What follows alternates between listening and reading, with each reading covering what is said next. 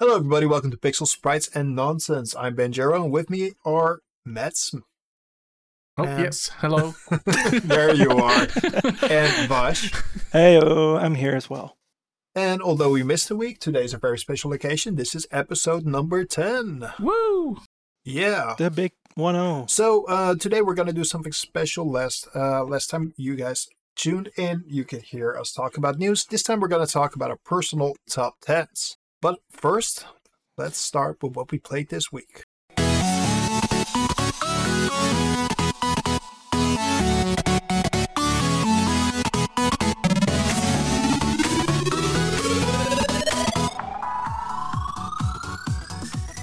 Okay, um, we're back, and I'm gonna start with what I did this week because I actually did a lot. Uh, obviously, we were Hmm. gone for Surprising. wow, thank you. Obviously, we were gone for two weeks, so um, I had a little bit more time. So last week, I actually played the Diablo 4 beta back when it was closed. Mhm. During during this recording session, it's actually open beta weekend, but I played it during closed, and I played a little bit yesterday when the open beta started. I'm really enjoying Diablo 4. It's fantastic. Mm. They actually I'm hearing good good things about it. Yeah. yeah, I played today as well, so it's it's gonna be coming up for me too on the. Uh, hmm I really enjoyed Diablo 3. I'm not going to go into Diablo 3 right now because it's part of the top 10, spoiler alert. But uh, I'm really enjoying 4. So I played it both on keyboard and I played it on um, on a controller. Both actually work fine. yes. Uh, there were some technical Mhm. issues I had with the game that doesn't involve the queue, and it also doesn't involve exploding uh, video cards, Video which is apparently a thing. Yep. Uh, Really? Although 4080 Ti's. Uh, for Again. 3080s, not 40, 3080s. I, I thought it was No, 4080s. for 3080 Ti's Oh, okay. uh, from Gigabyte. They were right. allegedly Yeah, that, that causing was it. issues, Yeah. but uh, it's all alleged Yeah. and they're not sure. But because, you know, because people are saying it, they actually are looking into It's it. the internet. But it might be Yeah. a Gigabyte issue instead of a Blizzard issue. Loud minority. So we'll see. Oh, the, those Yeah. cards are definitely out of warranty, so that's a problem for those uh, people in, uh, Oh. hmm involved. Anyway, the game is really fun. I was kind of afraid of the MMO aspects of the game because it's all connected now, and it used to be a, a kind of isolated or at least within your party kind of uh, situation, and now it's this shared world, Yeah, kind of like Destiny, right? pretty much like Destiny. Yeah, I Yeah. wasn't bothered by it at all. Like it's a little bit weird that when you're starting a, a, an event on the map, that somebody else just joins in. Uh, the way they handled levels is really interesting because somebody that's level 20, it won't just steamroll your event because the entire event will Ah. be based on his level. Uh, on Yeah. his side, and it will be, be based Yeah. on your level on your side. So uh, the, the diff, uh, depending on what enemies you attack, it's just gonna feel just as hard for him as it will for you. So that's actually quite interesting, and it doesn't mean that Mm-hmm. Yeah. like max level character people will just you know steamroll through your uh, mobs and you won't get anything. So I, I actually like the way they did that. Yeah, the, the funny thing is that system is not that new. Uh, it's already been. Uh, I, I encountered that kind of system in the Warhammer Fantasy MMORPG years ago, and um, I think they're also using some, something similar for Final Fantasy 14. Well, sort of, So, not exactly. Sort of. It depends. Yeah, like I said, something similar, Because but in- not exactly the No, same. No, because in Final Fantasy 14 they actually level you down. So they level Yeah. you down, and you can't use certain skills Mhm. that you otherwise would have available to you. In this case, you have Yeah.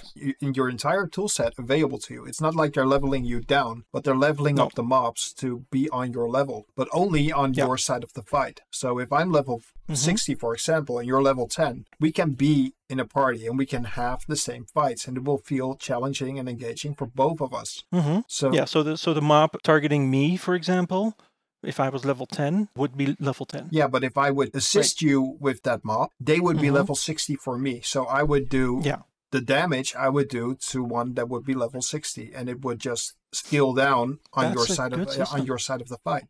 So that really Yeah. works well. I, I really enjoy that. Mm-hmm. I haven't had the chance to join any of the big world boss fights. I know that you've at least seen them, Mets, based on your That was yeah. I was watching. Yeah, I was watching Lyric. Uh, he was he was juggling two games at the same time, which was really funny to watch. Uh, yeah, he was playing the boss uh, the boss thing, but uh, he was mostly switching to the other game and then coming back. but yeah, it's it, the whole boss just a big creature, and uh, everybody's just uh, going around trying to kill it. So I, yeah, I saw I watched it, but it's it's you know it's a boss fight. So there's a big creature, everybody's hamming their uh, their abilities on it, and uh, eventually it dies, and there's a, a big loot drop at the end, looking forward to. of course. All uh, client side, of course. So. Yeah. I'm looking forward to seeing that uh, happen um, when the game actually launches. So I did buy the game. I'm looking forward to playing it uh, coming June. But I think I've seen enough. Like I have two characters. Uh, one character is level Mhm. 20. The other is, other is level 16. I'm going to level that one to level 20 tomorrow to to uh, together with Mariko. And we're going to uh, because when you reach level 20, you get these special um items you can use in the full game, or at least you, you get like a popper or something like that. A little wolf Yep. pop that that uh, you know tags along. So that's cool. Yeah, and sort of a backpack Yeah, kind of thing, it- right? it- I'm sad I'm tags missing along out. on Your back. Oh, well. It's kind of cool. So um, you're gonna get that cosmetic if you reach level 20 in the Hmm, game. cool. So um, we'll we'll be doing that for her tomorrow. Yeah, I might actually do that too. Yeah, and then we're gonna start the, playing the Nice. game on the second of June. I can't wait. Other than that, uh, Nice. the the thing that I actually Mhm. got this week is the PSVR two. So um, Cool. yeah, I actually upgraded my Yep. game room. I have a PS5 there Yeah, now. I I, bought a new you, 4K uh, TV and I Mhm. bought the PSVR uh, VR2. Uh, Ooh. so so yeah, I, I got the the entire setup. Um, Yeah. I'm kind of impressed with the uh, PSVR2. It's a little lower uh, of a f- it, the screen fidelity is a little lower than I was expecting. I was expecting it to be a little better since everybody was praising it that much. It doesn't really differ that much uh, to the uh, what was the uh, the Valve one? The Index? Yeah, I used to have the index, and it, it kind of looked similar Index? to me, but that might just be me because it's not supposed to be No. similar. It's supposed to be quite different. But Hmm. in my mind, I haven't played the index in over a year, so but in my mind, it's like pretty much the same.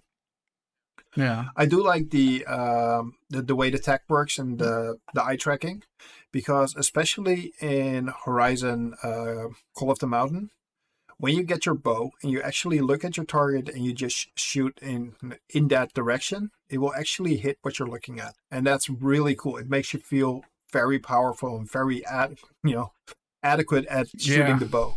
So that's really really ni- nicely done. It actually makes you um, able to hit targets very far away just by tracking your eyes. Nice. Because I was Oh, I, I was purposely Cool. trying to miss, so I you know.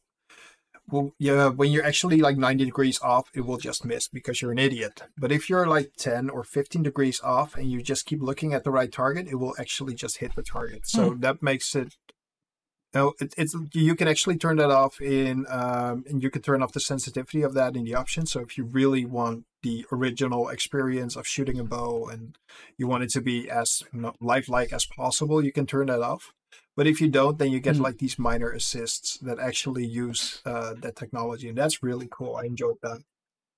Other than that, the Hmm. thing I hate about it is that there's absolutely nothing else to play.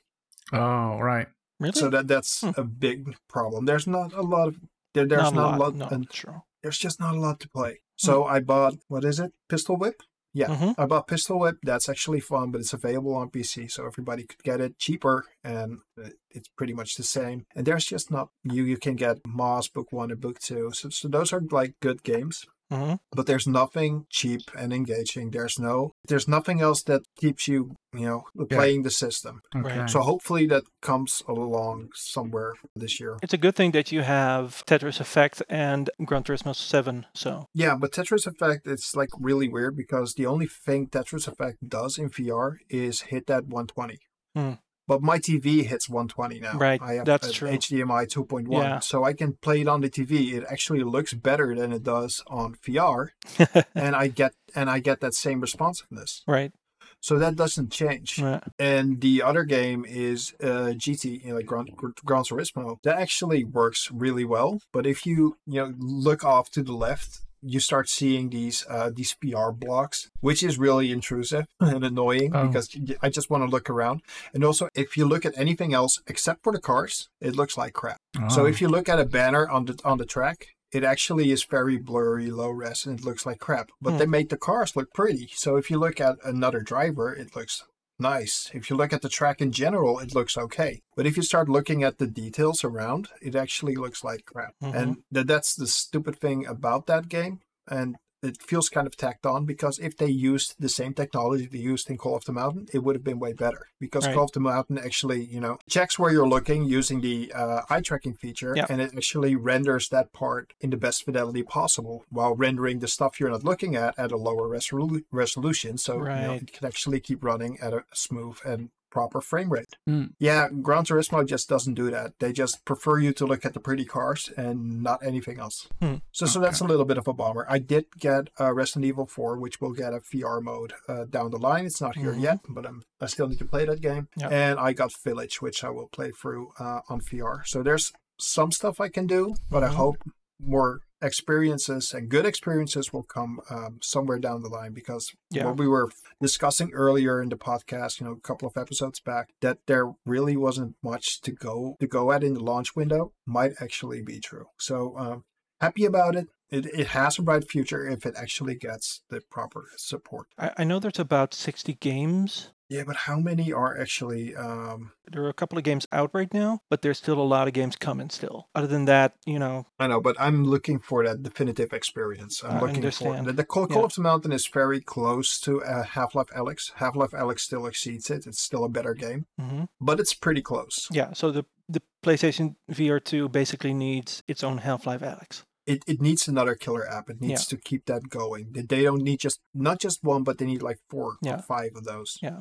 I mean, to, to, keep, you- to keep the, to keep it rolling. yeah. You, you can also do fun experience on uh, experiences on it, like the, the that kayak game. That yeah, but looks really good. experiences that that's a problem for me. Like I don't want to just I play I get that. experiences. I get that. especially not if they're thirty bucks and you're like, okay, I played this for two hours, but I will never touch this again. Mm-hmm. No, I understand. Or I I, understand. or I will just show it to my Yeah, yeah. friends. No, but but, but I then mean, they have to, you know, then their greasy faces will be inside of my headset. yeah, I exactly. won't like that. Yeah, that's why you got you got those things you can buy for the PlayStation VR too, so you can swap them out. But no, I think the combination of having fun experiences and killer apps would be perfect for that for that system. What they really need to do is just just just bring a driver to PC. Let people also hook it up to their PC, and that would be fantastic. that because would then also they can- work. Yeah. then they can take that anywhere. Yeah. You're Yeah. releasing your PlayStation games and uh, anyhow on the PC. Just release Call of the Mountain on Steam, make it index compatible, but also release additional drivers for PSVR on PC, I think that would and work. th- and really that will well. open a giant library. Oh, and yeah. uh, and people will just buy it. Not just people that actually have a PS5, but people that are into VR Mm-hmm. and actually just want to play on their PC will have that option to have that the, the, that cool piece of tech over there. Yeah. So hopefully Sony, well, you know, understands this and isn't just like, yeah, well, that's gonna cut into my in, into my paycheck. They they might Mhm. They might be like, if we accept this on our on our PC, we will sell less PS5s. So th- that's gonna hurt us down the line. I'm not sure. Yeah, if that- that's that the way might they're still thinking, but Yeah, that might hurt, but I we'll hope see. they do bring some drivers over Yeah. because I think that's gonna be cool. Anyway, did Mhm. um that that was me Yeah. uh, for the most part. So what did you guys do? Vash, how about we start with you? All right. Well, I picked up um, Warhammer 40k Inquisitor Martyr, which is a well, kind of it's, it's basically a game similar to Diablo. It's an action RPG, you know, isometric view. Only this time you can change the camera around. But yeah, I, I really enjoyed it uh, from what I from what I played, and I'm still continuing with uh, Lost Judgment. But earlier this week, um, Tchia launched, which is really yeah, it's a really funny game for me. I had It's not funny. It's it's endearing and cute. yeah, I mean, uh, it's funny as well because the way you can land um, really badly if you uh, if you glide too much. So Okay, the reason why I don't call it funny is because I played it in front of my kids and I turned it off Oh, because because it's not safe for kids. oh no, it's pretty dark.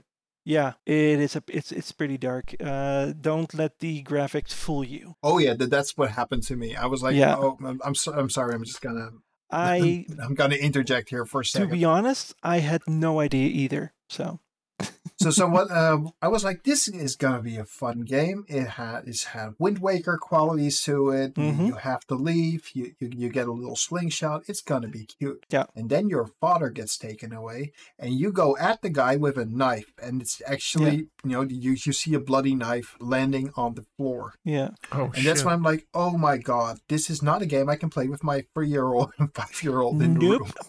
Room. So I turned it off. Yeah. And she was like, and she was looking at the, uh, the uh, you know, the five year old was looking at me like, Daddy, why aren't you playing anymore? Like, yeah, this is not a game Well- that you can watch, kiddo. At, the the funny thing is, I think that's the only part of the game where it happens for now. I, I don't want to take any chances. No, I get that. I get that. But I progressed a little bit further into the game, and it, it's still really nice and cute at the moment. It's also not really an action game, so you know there are action moments in it, but it's mostly an exploration game. But other than that, uh, yeah, it's that was surprising to be honest. I like the opening. I like the song Yeah. that it actually portrayed. Mhm. I like the fact that it was a rhythm game that you could turn off so you could just listen to the music and actually read the subtitles instead of Mhm. keeping the beat with the leaves. Yeah. So, um, very endearing. Yeah, and you can play the ukulele Oh, I haven't gotten to that. Okay.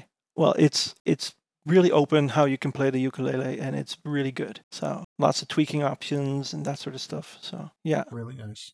yeah, it's really nice. It's it's a beautiful game, even on PlayStation Four. It's uh it's a very good looking game, It and uh, didn't run well on PS5. Probably some ray tracing stuff that Oh. didn't go well. right.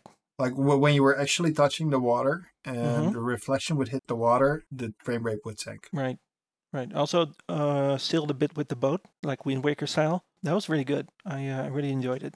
So, uh, I mean, it's not an expensive game either. So if, if you don't have a PlayStation but you do have a PC, you can get it for like thirty bucks. Hmm. So it's uh, yeah, it's not. It, from what I saw, at least on PlayStation, it was uh thirty bucks. So, yeah, I kind of expected that kind of Yeah. price point. yeah, it's it's from. It might be an Epic exclusive at the time. I though. think it is. Now that you mention it, yeah, I think it's. I've seen one of those exclusive. annoying Epic Game pop-ups uh, about Yeah. The game. Uh, that that's actually what triggered me. Like, oh, it's gonna be live on PlayStation as well. Mm-hmm. Hmm. Yeah, and that's surprising because PlayStation al- uh, said when PlayStation Now was reworked that they wouldn't do day one games, but apparently they do. So Yeah, they also said they would never bring their AAA's uh, to PlayStation now, and we have Horizon. So um, Yeah. yeah, that's true. they they, That's true. they they changed their tune a bit. Yeah, but but they had to because I, I, I saw this coming anyway, and they also did did that with um what's another game day one. Not sure. Been a while, but yeah, it's I, I really enjoyed it uh, from what I played so far. I kind of got more into Warhammer 40k. So Tchia is currently only available on the Epic Game Store. It's coming soon to Steam. It does have a Steam page, but it doesn't Mm-hmm. Yeah. show a date, so it's a timed exclusive. yeah, it's probably six months or something. Which is a shame. Speculations, but probably yeah. yeah. Anyway, uh, yeah, I played like three games, and I kind of started with because I don't know, I was interested again somehow. Pokemon White on the Nintendo DS. Hmm. Does your save still work? Yeah, it still works. Okay, I heard those save games were dying. Oh, for for, for Just White One or White version Two? The, for for the DS games Oh, for the DS games. in, Okay. in general, like In the general, Pearl okay. and Diamonds ones are dying as well, Ah. and there's no way to fix that. So when that when that flash memory dies, it's gone. No, that's a shame. Wow. Yeah, that's a So shame. I'm, I'm glad your save works. Just yeah, this one it probably won't be in another five to ten years. No, probably not. Probably not. Which is a shame, but you know. Yeah. Let's hope they find. Uh, well, I mean, there's other ways to play those games, of course, but uh, we'll see. so yeah. Uh, other than that, uh, yeah, that that that's it on my side. So Metzman, how about you? What did you play? Uh, well, since we've been gone for two weeks, I had to actually go back and wa- and check what I was playing. um, yeah, I've been playing more uh, of the the classic Duke Nukem 2. I finished the second episode because I've been last. I think was it two Sundays ago. I finished the first, then I finished the second last Sunday. So I'm probably gonna play the third tomorrow or something. And other than that, I also played. Uh, there's a, a remaster, sort of a, like an updated port of uh, another like 90s classic called Terminal Velocity.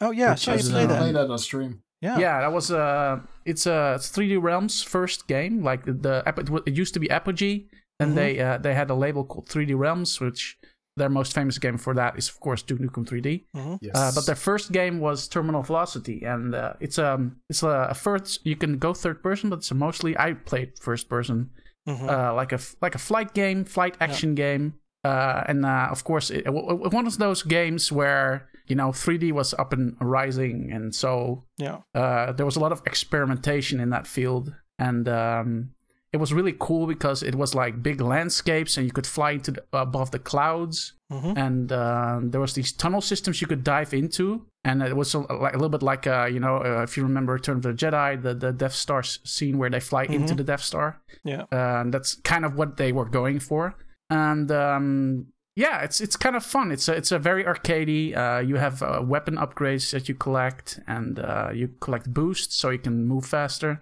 So yeah, I've been playing that. That was really fun to dive in again. Mhm. It, wa- it was published Um, by Microsoft, right? I think I remember because it was only on Um, Windows. I'm not sure about that, but think uh, yeah, that that edition is now available No. on GOG and I think also on Steam. Nice. Uh, basically, the, the announcement for it came a while back, and it was kind of coming out of nowhere. There's been like this rise of like these little remasters of classic games, and uh, hmm yeah, the Rise of the Triad is coming up as well. So uh, that's been really fun to dive back into these all those games with some some good ports, right? That just not Yeah. just the DOSBox stuff, but uh, good ports that run well on modern systems. Hmm Other than that, I've also played a little bit of uh, Rebel Galaxy Outlaw. That was one of the other games that I had on my back uh, my uh, backlog for a while. hmm Um, I bought that during a sale like a few years back, um, which uh, I was interested in because it's it's one of those. It's a first person, mostly as well, uh, space sim, and it's a little bit in the uh, vein of Wing Commander slash uh, freelancer, and it's it has sort of a like a space western vibe to it. hmm So it's it's uh, you know you have the twang music and uh, it's a little bit in that vibe.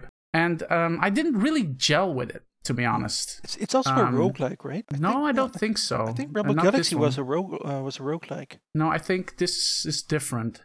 Ah, okay. Uh, I think might- you might be confused with. There's another space game that is a roguelike. Uh, that's also. F- Right. ah, I forgot the title. Yeah, there's a second part for that coming out soon. Maybe Mhm. maybe you got confused with that one. Oh, maybe it's that one. But- I don't know. I, yeah, I, this this one is, is pretty much the classic setup of like you have a space station where you're at, and you can you know you can uh, get side quests. There's a main quest, right. No, you're right. You're right. and uh, yeah. right. But uh, yeah, it didn't really gel with me. I don't know. It uh, they throw you in like with this with this intro sequence where they show like a sort of sequence of events uh, uh, to show you where you are in the story, but like like very very uh, abstract. And um, the game also kind of like expects you to know what to do.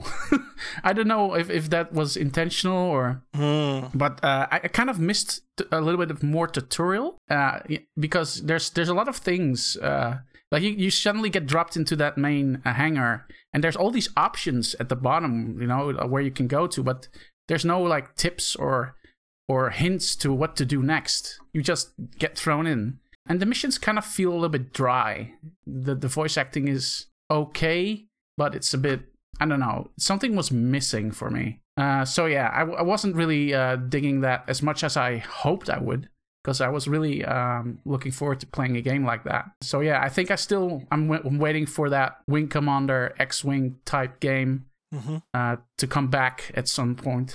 Yeah. but uh, this one, this one, this one wasn't it. And other than that, yeah, I think uh, that was it. And then the Diablo beta as well, which I also enjoyed. I played it uh, uh, today.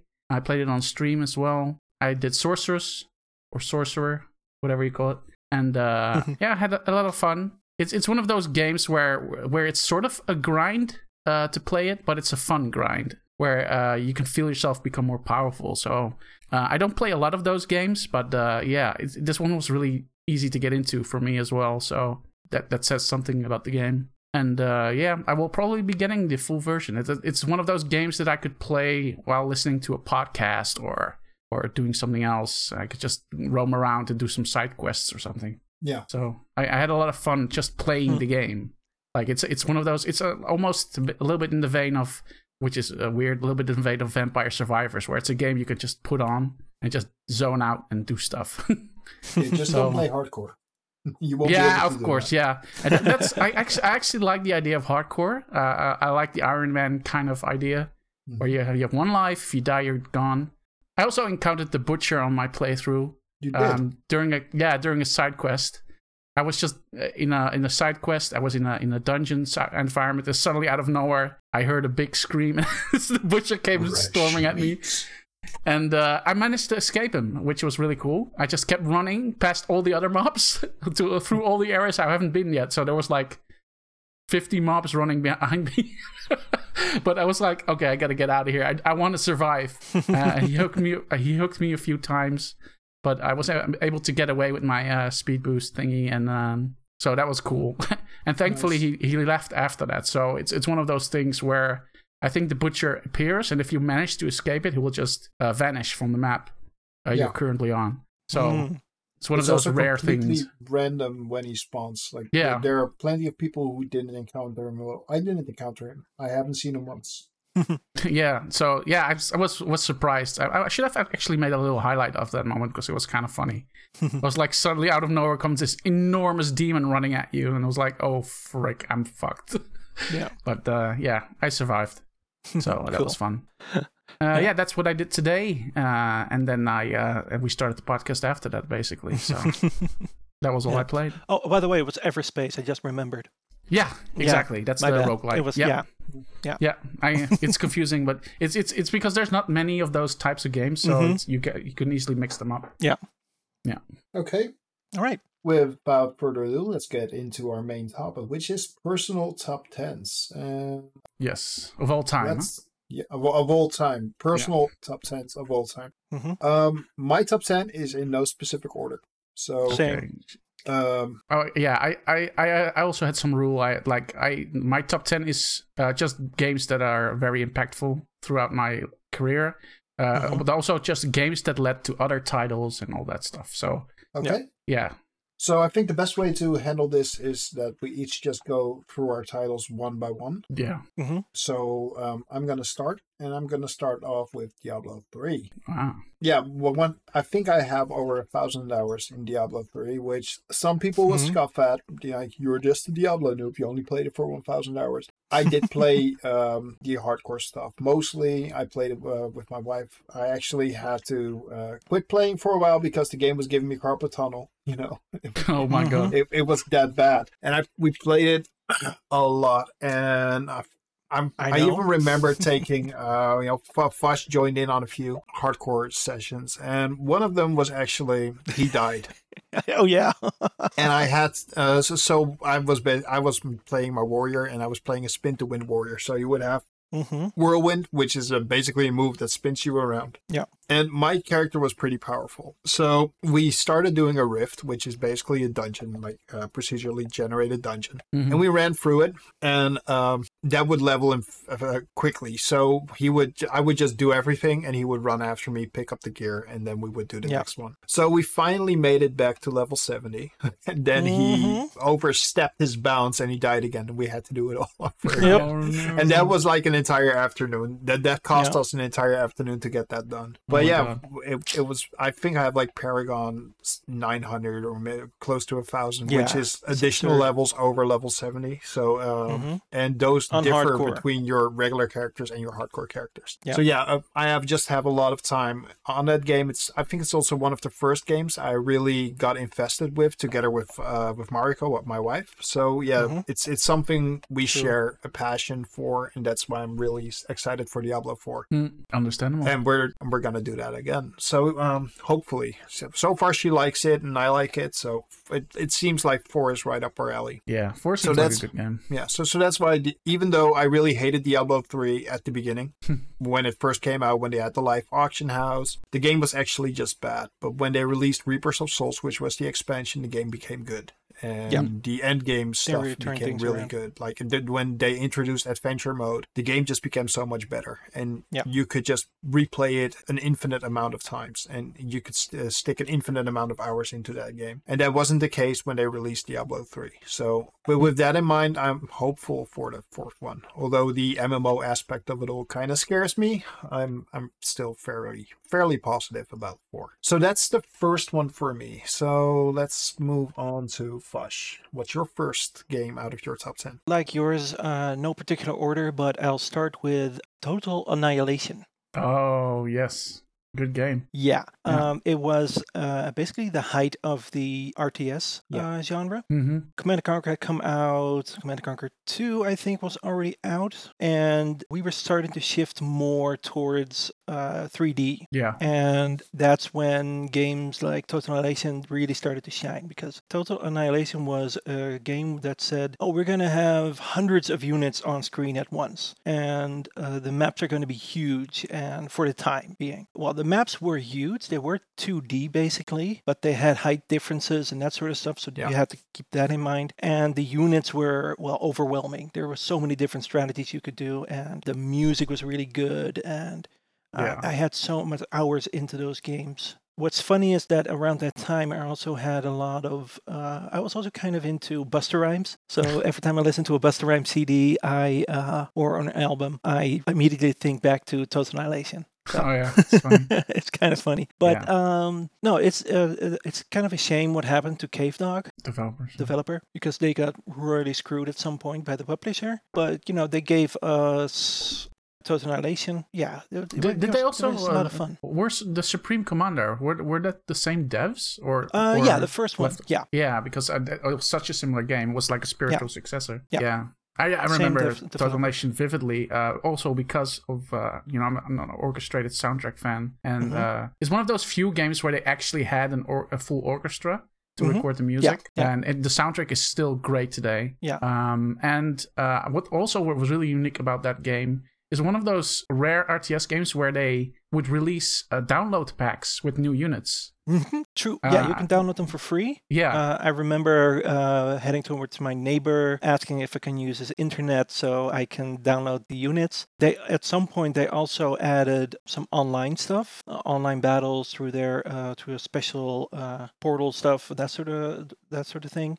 Uh, which was really unique. There was this persistent worldwide battle going on, which was really cool. So that was that was really unique for that game, Yeah. and it just I don't know, it just worked for me. It just clicked for me. There was also Total Annihilation Kingdoms, yeah.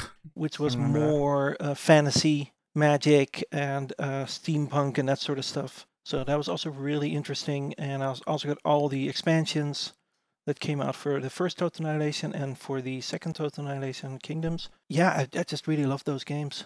Uh, Supreme Commander is great too. Also own S- Supreme Commander 1 and 2, uh, which are, you know, spiritual successors basically. But they have the same thing. You have this m- one massive unit, the commander, and you had to build a base and there were so many different levels and tiers of, of units and each one was better than the rest and uh, better than the other one and it was really good yeah Yeah, I remember uh, that one of the the first trailers for Supreme Commander where they zoomed out mm-hmm and you saw like this like this super scale of everything, and there was like one nuke Yep. going off in the middle. Yeah. and that was like the most, of course, the most powerful weapon in the game. But it, Mhm. you could see like the scale of how big that nuke explosion was. yeah And yeah that was, that was yeah, absurd really unique RTS.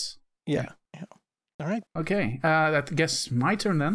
Yeah. Um, you uh, still I- there I did- buddy yeah, I'm going. Uh, I, I I did number them from ten to one, but yeah, I, I would I wouldn't. I, I just I'm just gonna go from ten to one, but yes, it's Mhm. it's random. Uh, so on ten, uh, I have Escape from Tarkov. Um, it's a game no that surprise yeah, no surprise that it's in there. Uh, it's I am it's rare surprised that- it's number ten though. Hmm. Because there's other games. Uh, because there I have a love hate relationship with Escape from Tarkov. okay. Mm, okay makes So- sense yeah Yeah, it's it's a game that's unique. It there's like no other game like it, and it's also the most stressful uh, game there is that I've ever played. but it's also again the the game that I got most addicted at um, in terms of multiplayer uh, PvP game. Yeah, it's it started off as, as basically it was like a sort of a side project from from um, uh, this guy Nikita who really loved games like Stalker and uh, and Metro and stuff, and he wanted to make. He was basically wanting to make a story game, but he have, didn't have uh, a lot of money. He didn't have a big studio, so he's he decided to make a multiplayer game, like uh, trying to work out some ideas he wanted for the game he wanted to eventually make. And of course, as with many of these uh, experimental things, it grew a little bit larger than he expected. And so Escape from Tarkov has become this huge phenomenon uh, right now. And um, yeah, it's a it's such a unique idea to have a survival game where you uh, you go into a round, you can escape at any moment you want uh, with the loot you gathered, but if you die, you lose everything you have on you, uh, except for like a little prison pocket kind of container where you can like only put a few items in. And uh, yeah, it's this very tense game where you might not actually want to fight other people. You might actually just want to get in, do your quests and looting, and then get out again. And uh, yeah, it's it's just I I haven't felt so scared in a game before that's not a horror game, but it technically makes it a horror game.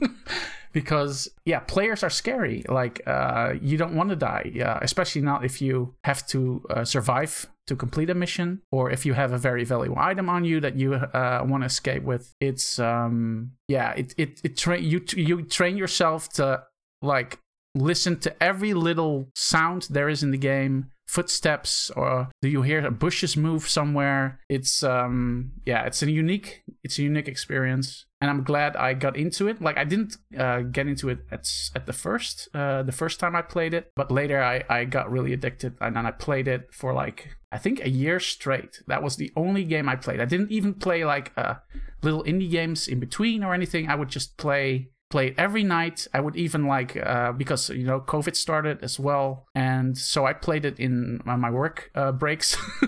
I would just go in and do a little uh, scav run, and uh, yeah, it's um, yeah, I've I've I've kind of been taking a break from it night right now uh, because I've I've been playing like for uh, a few wipes, so I kind of know the gist of it. So uh, I kind of want to wait to to have like a, a, like a bigger injection of new content or something. I'm, I'm looking out for that. So, but yeah, I, it it had to be in my top ten because it is something that I spend a lot of time playing. It's so hard to get into though. You need to have like 16 wiki pages open. Yes. I remember when you, you you taught me, you were my sensei.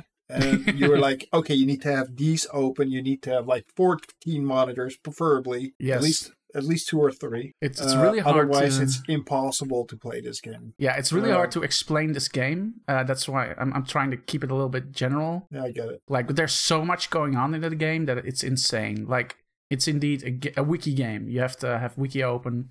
there's uh there's a whole diagram for what types of ammo go in what gun and what's the best penetration and what is the best against armor. It, it's insane. Like the level of detail in the gun mechanics alone, where every weapon can be stripped down to the bolt and the uh, the triggers and everything. That it's the most realistic first-person shooter out there uh, in terms of authenticity with weapons and like because it's based on real weapons they uh, the studio has access to all the weapons that are used in the game so they they literally scanned in everything every part manually they didn't just model it from like you know uh, photographs or anything Yeah. Hmm. so yeah, they're big gun nuts at uh, Battlestate games. So yeah, also that that's another part of the game that it's super realistic, and uh, that also makes it more tense because it feels real. Like it, it's sometimes if you hear a shot, it it almost triggers sort of a PTSD kind of reaction.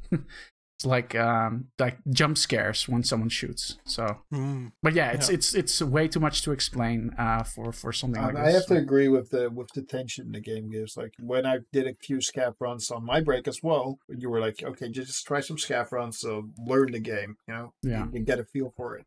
So so so I did that a few times. Yeah, every single time you're uh you, your heart is in your throat. You're constantly tense. It's not a relaxing game at all. no, And, And then that- there's yeah. the part with the inventory management that is uh, yeah, that's another part of it. Yeah. that, that that's a giant task within the game. Just being able to manage that. And uh, since uh, the last few patches, the game also has uh, voice over IP, so people can talk to each other, and you know you can start uneasy alliances with people, and you know try to complete goals together, or that sort of stuff Hmm. kind of also brings that whole world alive because everybody wants to survive in that game and uh, you know you're stronger if you're together. So you can have like these little pacts uh, and you know you can say oh man please don't kill me. Uh, i've got this quest that i want to do.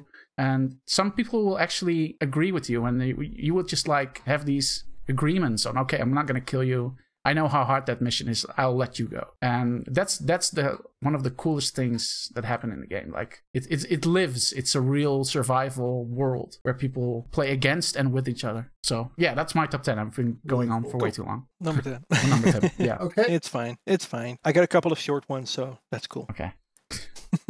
Next one for me, uh, another Blizzard game. That's uh, World of Warcraft: Wrath of the Lich King specifically. Specifically. Yeah, Oh.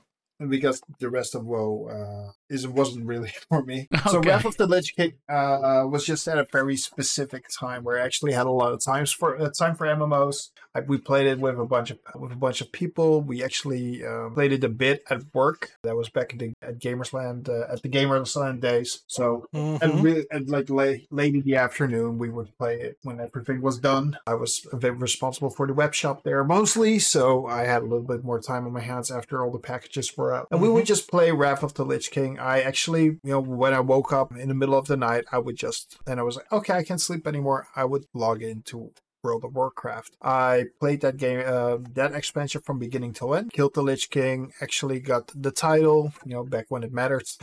Um, so yeah, I I've uh, played that game so much. I actually ran a guild to, together with some friends, and it was just a really fun experience. Mm. But after that, I kind of fell out of love with World of Warcraft. It just didn't have it didn't work for me when Cataclysm happened. They changed the world so much, it just wasn't fun anymore, and a lot of people quit. And that's actually when I started to detach more from uh, WoW in general. But Wrath of the Lich King definitely still my favorite. I actually have a current colleague that still plays on private servers, Wrath of the Lich King, and he's been doing that for 15 years. So it's really fun to talk to him and hear his stories that he's currently still experiencing, and, and that's been you know in my past like 10 years ago, like a little bit more even. I think like 12, 13 years ago. So that was Mhm. it's it's really cool to hear those stories again, and that's why that game specifically, also because it tied up Warcraft 3, which is another one of my favorites. It's not on the list, but it's one of my favorites. Mm-hmm. Um,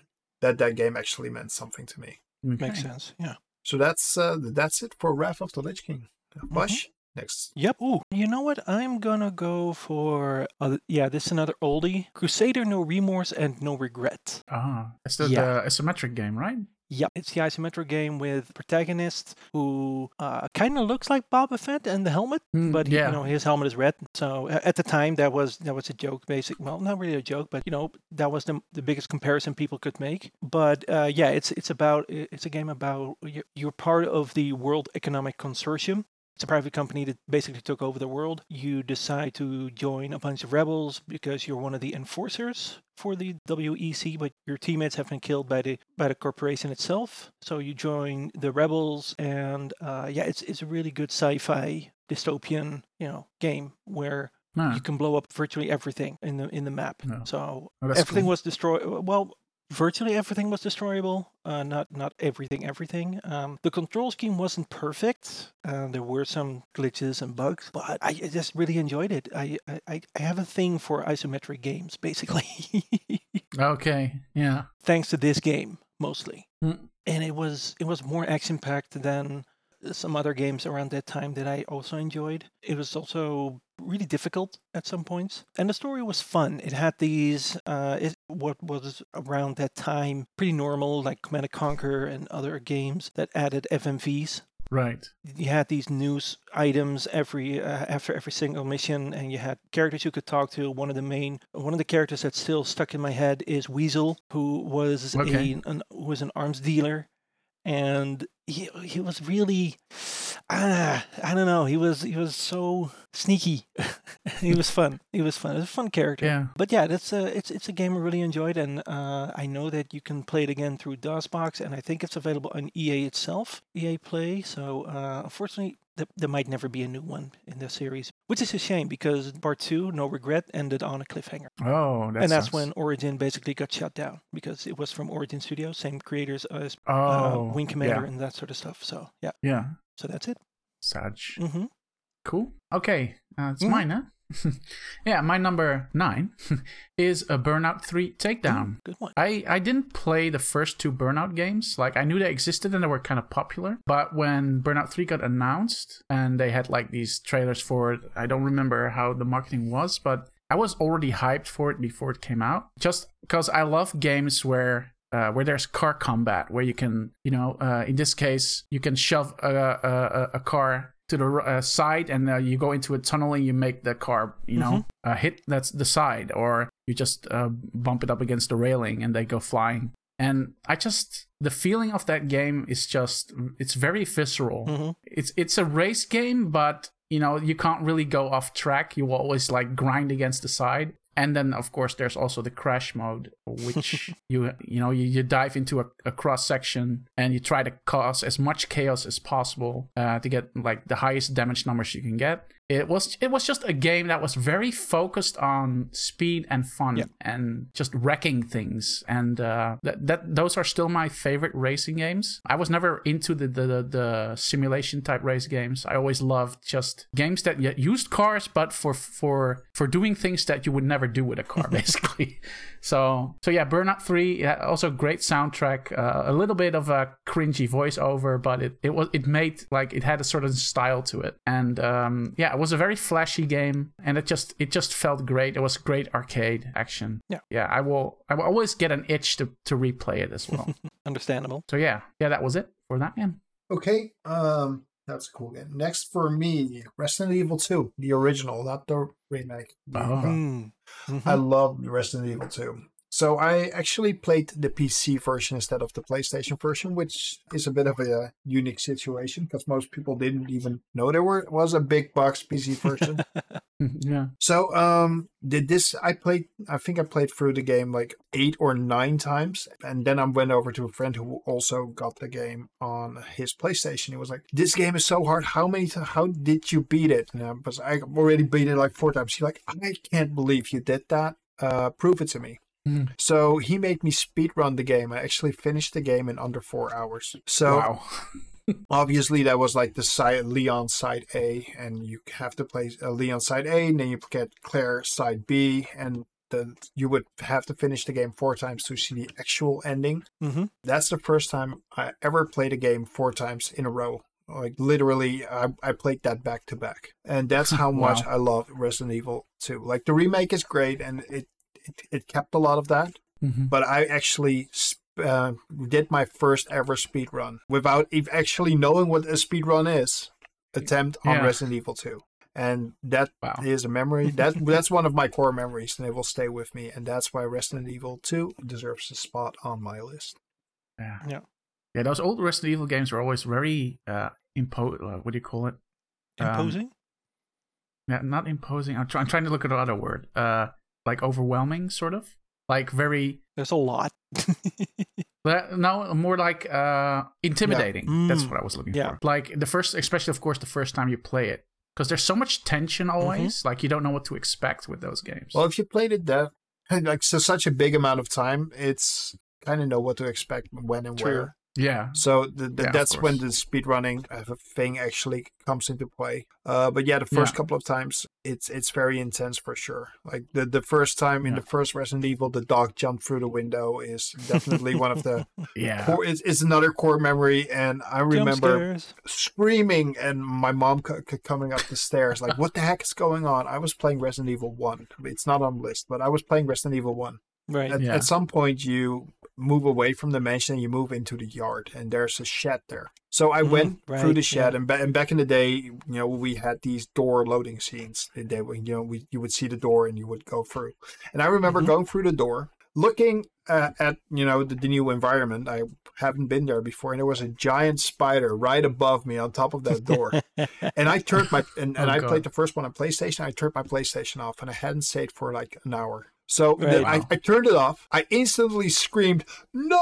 What did I do? I'm such an idiot!" And my mom came up running up the stairs. What did you do? Why are you an idiot? I turned off my game. It's just a game. And that's when I nearly started crying, like, "Oh my god, I lost an hour of progress on my game." but yeah, that, that that's um, that's what Resident Evil does to me, and I'm happy that Resident Evil's back on track. Let's not talk about five Mhm. and six, but uh, yeah, that's why Res- Resident Evil. Although that moment from Resident Evil One will also stay with me, Resident Evil Two definitely is a step up from Resident Evil One. That's why uh, Mhm. why it's there. So next up, Vash, what's what's uh, next for you? Well, going back to uh, or sticking with Capcom, it's Okami. Ah, yes. I have Good game. I, yeah, I I think I own it on the Wii and the PlayStation. I'm not sure if I own it on the PlayStation 2 now that I remember. I Now own that I it on think about too it. many platforms. Yeah, I also have it on PlayStation 4. So, um, but I played a lot of that game, and it is so much fun. Still, it's yeah. You, you basically you're a- you're you're a dog or a wolf. You know what's the stupid thing about know. that game? Mhm. I loved that game, but I never finished it. Oh wow. Never. Well, I I Uh, did finish have, it I have once, it as well. but I Yeah. didn't finish on PlayStation 4 yet. I will at some point. I think I bought the game like four times and Right, never right, finished right, it. right. Oh wow. Good to Yeah. you.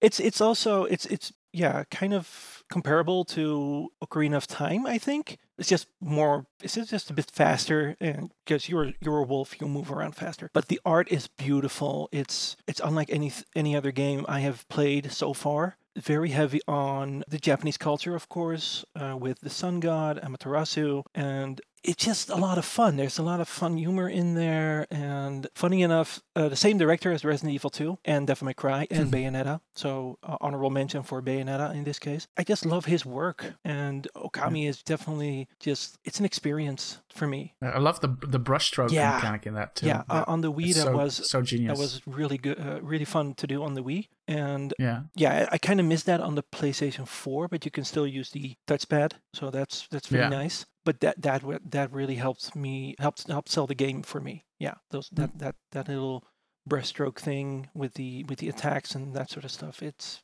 it works. Such a missed opportunity to not bring that game to the Wii U. It yeah, would have or been Switch. perfect. Yeah. You can work on a Switch. I, I still want a yeah. second one, but you know, I mean, there is a second one, but technically, Well, we got Okamiden, which was a yeah, DS Okami game. for the for the DS game. Yeah, yeah. So that's also a fun game, but The, the problem is it just never sold. It never No. sold well. and that's a shame because Yeah. it's it's such a, it's it's it's a cult classic right now for a lot of people. Yeah. Yeah. Okay, but you know enough about that game. It's gorgeous. If you haven't uh, heard about it before, look it up. Okami. Yeah. Good stuff. hmm On to you, Mets. Uh, uh, oh yeah, we are we are back at me. Yep, yep. Number eight. Uh, the Curse of Monkey Island. Mhm. I played all of the Monkey Island games, but The Curse of Monkey Island was the first one I played. And it is it was I don't know, it's it's also my favorite Monkey Island game. I I know a lot of people love 2 the most. Uh, but The Curse of Monkey Island, I don't know, it clicked for me a lot better because it has voice acting. Mm. It has uh, those beautiful full uh, full screen animations, and the music was was instrumental. It was you know it wasn't uh, MIDI based, and it just stuck with me. I played a lot of LucasArts adventure games back then. Same. Yeah. and this one was one of the first that I played that had like a higher resolution. Like there, of course, um, a lot of games were the, the old DOS resolution of uh, Three- was it 320 320 by by 240, yeah. and this one was 640 by 480, so it was sh- a lot sharper, which means also so that you know everything had to be more detailed. So the sprites were there was a whole different art style for the game, and it was like very painterly. It was it, it's just a very unique art style. And other than that it's one of those games where i we didn't really at least i didn't look up a lot of solutions for puzzles. So you kind of like live in that world uh, looking for the next thing to do and how to solve a certain thing. And because of the music and the ambience it it kind of like it feels like a place you visited almost Yeah. uh, i had that with also uh, games like the dig and stuff where you Also you would really wander good. around and trying to find a solution for your puzzles or an item that you missed. Mhm. And um, yeah, the Curse of Monkey Island, uh, great voice acting, great music, uh, a fun fun story as well, and a whole bunch of weird situations and characters Mhm. in there. And there's even like a full pirate song, which is great. Yep. Also, the insult fighting was in that game as well. Yes, yes. Uh, it was actually combined. There was a like a sort of a pirate ship combat system. Uh, you could choose to skip that, I think, because you know uh, most adventure game players wouldn't weren't really looking for uh, real time combat in a game like that, but it was optional. And then if you beat a ship uh, with your with your cannons, then you you had the insult sword fighting, which uh, they put a twist on it, which was really fun. So if you if you remember the original, they would put a twist on it in this time. I, I don't remember exactly what the twist was. I think it has to be it had to rhyme. I'm not sure if that was the original or there was another twist. Oh, I think that It was wa- with the rhyming thing. Yeah, if I remember. Correctly. Yeah, I think this one had to rhyme. Like uh, instead of being a good comeback, you also had, it also had to be rhyming. I think so. Uh, yeah. yeah. So the whole trick was that you learned new insults from pirates, so you could use them against other pirates later in the game. Mhm. But yeah, it's a it's a wonderful game. Yeah, it's I don't know. There's not much else Mm-hmm. to tell. It's it's uh, a great LucasArts adventure game, and everybody should at least take a look. at it. Yeah, I I think it was also the introduction of Murray. Yes, Murray did the Bionic Skull. Yeah, Yep. that, that that one stuck around. I think Murray, yeah, one of my favorite Yeah, characters of that skull game. character. Had, He was yeah, great. Yeah, Just one, just It- just a the- floating skull, floating on a plank. yeah, just a skull. and he wanted he wanted to he was always talking about plotting and taking over the Yep. world and uh, the voice actor did such a good job like the first introduction where you meet him hmm you have a whole conversation of uh about skulls and uh, you know how, how you know how you great he would look with a melted candle in his forehead Yeah. all, all the skull jokes so Just yeah it's great Yeah. Yeah and uh, there's a good version as well available on GOG and Steam that is uh, that just natively works on modern computers. Mhm. So you want to check it out, definitely do because it's great. Cool. Yeah, that was it for me. I just closed my tab. there we go. Okay, got it. Got it back up. So um, another one for me would be Ori and the Blind Forest. So Ah, Ori yes. is a Metroidvania game that has a fantastic opening, very emotional one. Mhm. People who haven't played it, I won't spoil it, but it de- they definitely created some feels.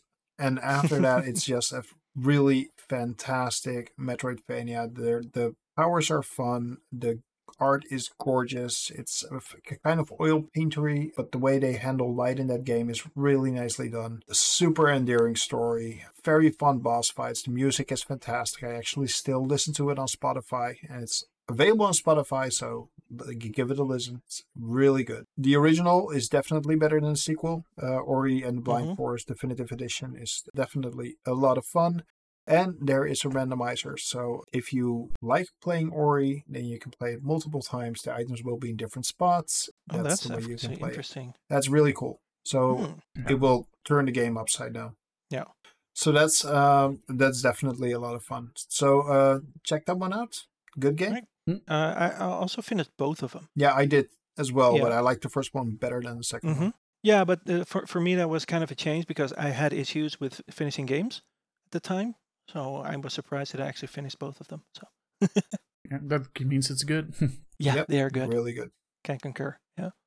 All right. Next up for me, um, I'm, I'm going to keep this one short because I already talked uh, about it a lot previous podcast, but that will be, well, not really surprising. Transport Tycoon Deluxe, because of Yeah. all the hours I spent with my dad on that game, and just in general, it's just, and having replayed it again uh, recently, it's yeah, it's something else. I just love it. Mm. I don't know. I'm not really Yeah. that big into management games, but that one is just perfect for me. Yeah, really cozy. Yeah. I love me some cozy games. Yep. okay. Well, for me, for next the next one is Mercenaries Playground of Destruction. It was the Ooh. time where a lot of GTA clones came out. Everybody wanted to, you know, make games similar to GTA because it's a successful formula and it, it draws a lot of attention. And LucasArts, which still existed back then, decided to make a military style GTA game where you could basically blow up every building you see, Mhm. which was it was really uh, ambitious, actually, if you think about it, but it worked, and it became like a. It, it took part in like North Korea, Yeah. so it's kind of a topical game. but it was yeah, it was great. It was uh, it was kind of like GTA where you did missions for different factions. And one trick, one uh, one extra feature they added was the ace or the the card system. Yep. So there were for the number of cards there are, there are high value targets that you had to either capture or kill. Uh, I would always try to capture them alive if I could, because you get more for it. And that was really fun. It was a mix of doing missions, uh, shooting things, and blowing up things. And it was capturing these high value targets. And then the Ace of Spades was like the big end boss, basically. It was the last guy. And uh, yeah, it was it was such a well executed GTA type game that was almost like shocked how good it was. Mhm. And uh, you also it was very like action hero themed. The, you could play as three different characters with all with their own dialogue, and that was kind of cool. Uh, they even had some like console specific characters. Like I think on Xbox you had uh, Harrison Ford, and I think uh, as um I mean uh, oh no it was always Harrison Ford. Sorry, it was Indiana Jones, and it was Han Solo. I think on PlayStation 2, if I remember Oh, correctly. okay. Those were like secret unlockable characters, basically, because you know they're both sort of mercenaries or hunters or whatever. But yeah, it's a great game. Uh, you could like call in airstrikes, all types of airstrikes. You had artillery strikes, you had carpet bombs. You just if you have enough money, you could just call those in and wreak havoc on the battlefield to help you. Uh, sometimes you had, of course, destroy like big targets, like a, a massive uh, weapon or a or a or a base or silos or whatever. And uh, it was always very impactful how things exploded. Same with just shooting an RPG at a jeep. That was one of my most fun activities because it it was all physics based. So the, the jeep would like tumble away in flames and stuff. And uh, I love I love my physics in games because it feels cool. But yeah, it, it was a great game. So one of the few GTA clones that I fully played through and finished. And uh, I wish there was a remaster, although you could play it on the new Xbox uh, uh, platforms as well if you have the original Xbox version, which is really cool. It's fully backwards compatible. Yep. But yeah, it would be nice if they brought that to PC or Mhm. or did some sort of remaster. Yeah, remaster. EA owns a license now still, I think. Yeah. So yeah, that was it for my Okay. fourth game. Okay. Next for me is Metal Gear Solid One. So the Oh. original Metal Gear Solid. Uh, That game is just fantastic. The way um, it was the first time I actually played a stealth game, so um, I had to get used to, to to the way the mechanics worked and dodging the cameras. What would really stayed with me was the boss fights, like Psycho Mantis, that you Mhm. actually had to change the controller port. it's just brilliant, and I will always remember that with a smile. The, the, the same that you had to look up a codex number on the back of the uh, on the back of your uh, game case. Yeah, that was a stroke of genius. The, there was, Yeah. were so many uh, fun elements to that game, and the, the way it was designed is just fantastic. And it, I think it elevated Kojima to his, you know, godlike game designer level that he is currently at. And I think this game was definitely part of that. And I got to experience it when it first came out, you know, hmm and um, I will always remember it. Also, that's a game I actually finished in school. hmm I was one of those Wow. kids that actually had a play a PS One, you know, the, the smaller PlayStation One with the with the with the screen attached. So Oh, I actually Yeah. hooked it up before Oh. class uh, at school, Like literally Oh. in school. literally, Literally in at school. school. So, Okay. so I hooked it up at school before class. Uh, I arrived like at eight eight a.m. and class started at eight thirty. And I finished it Hmm. at school, and the teacher was was looking at me like, "What are you doing?" And I was like, "I just finished this game. I want to watch the end of the credits." And he was like, "It's fine. just watch the end of the credits." So, so, so I, I got to finish that game and you know complete it at school, and that was cool. Really cool. Funny. Yeah. Yeah. First time I experienced that game was actually also I was watching it at a friend because I didn't have a PlayStation. mhm.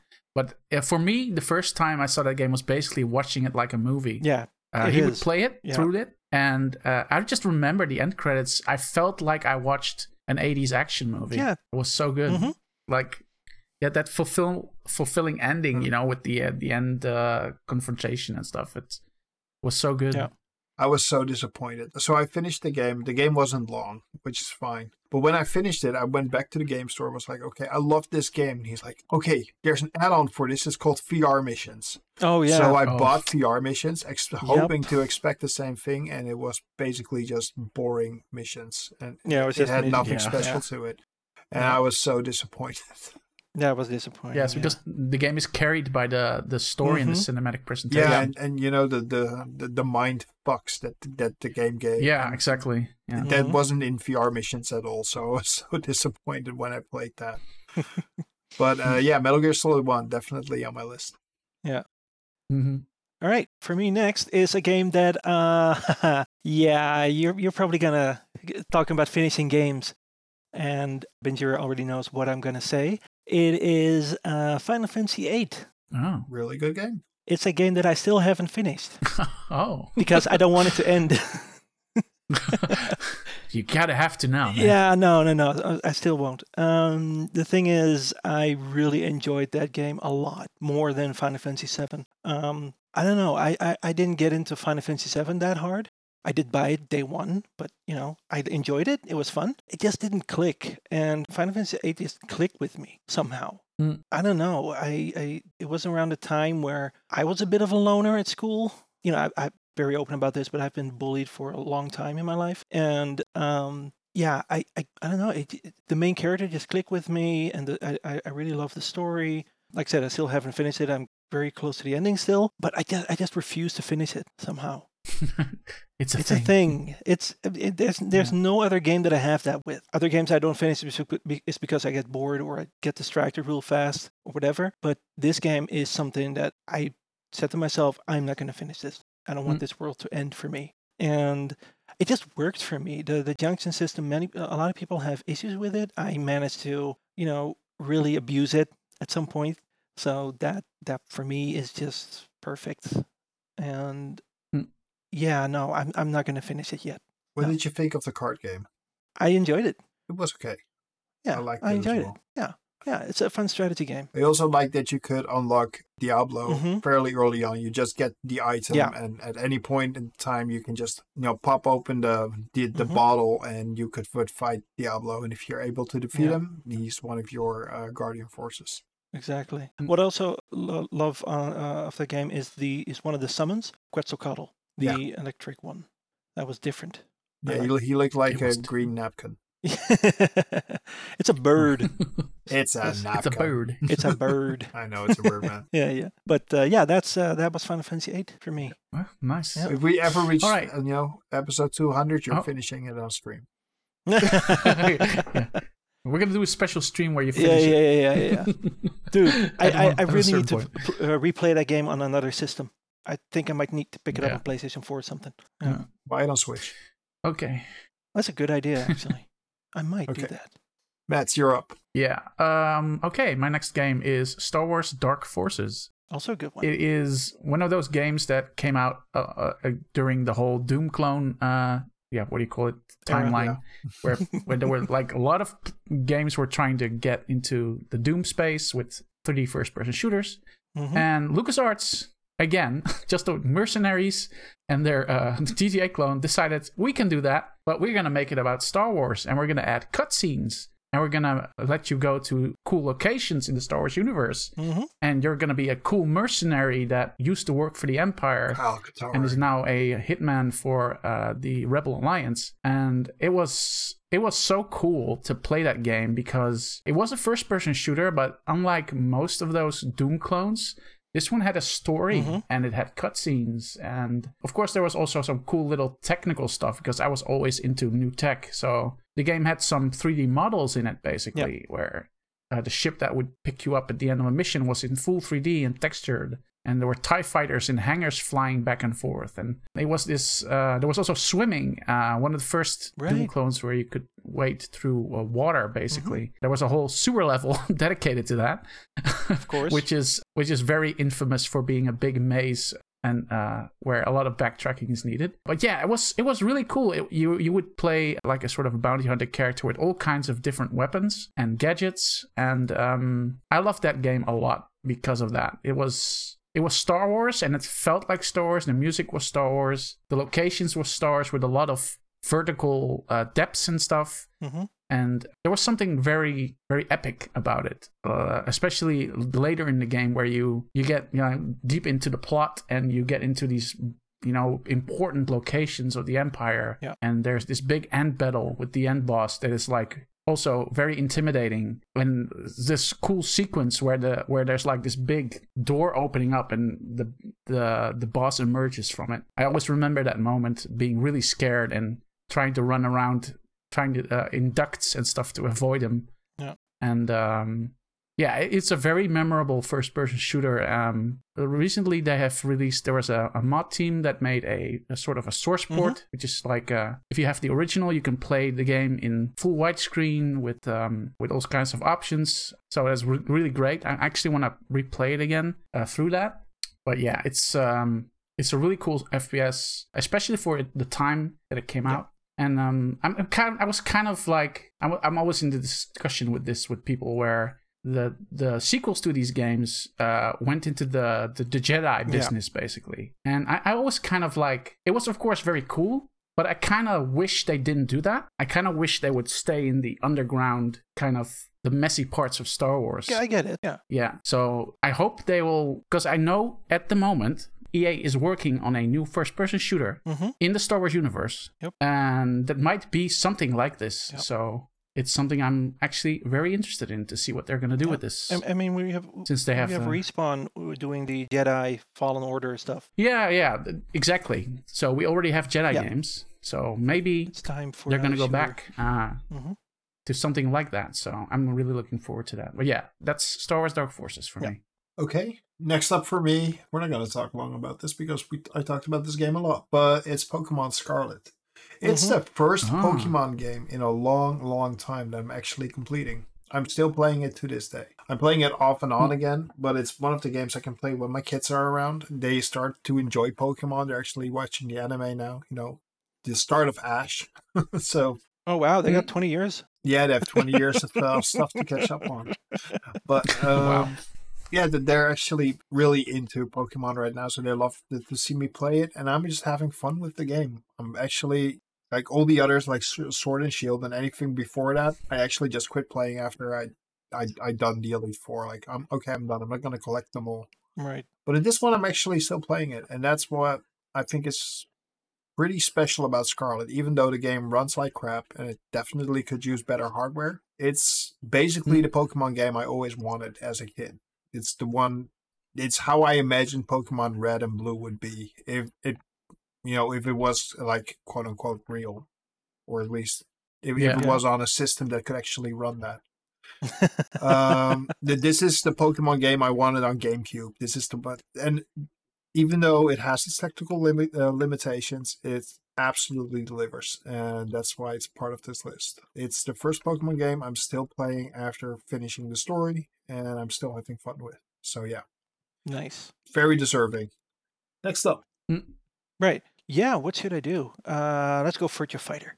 It's just, Ah. uh, yeah, y- you'd be surprised because I bought a PlayStation for Tekken at the time, but I later I got a Saturn and you know started playing Virtua Fighter also on Dreamcast, Virtua Fighter 3 TB, and then Virtua Fighter 4 on PlayStation 2, and uh, well, no, I don't think it was on three, What was it?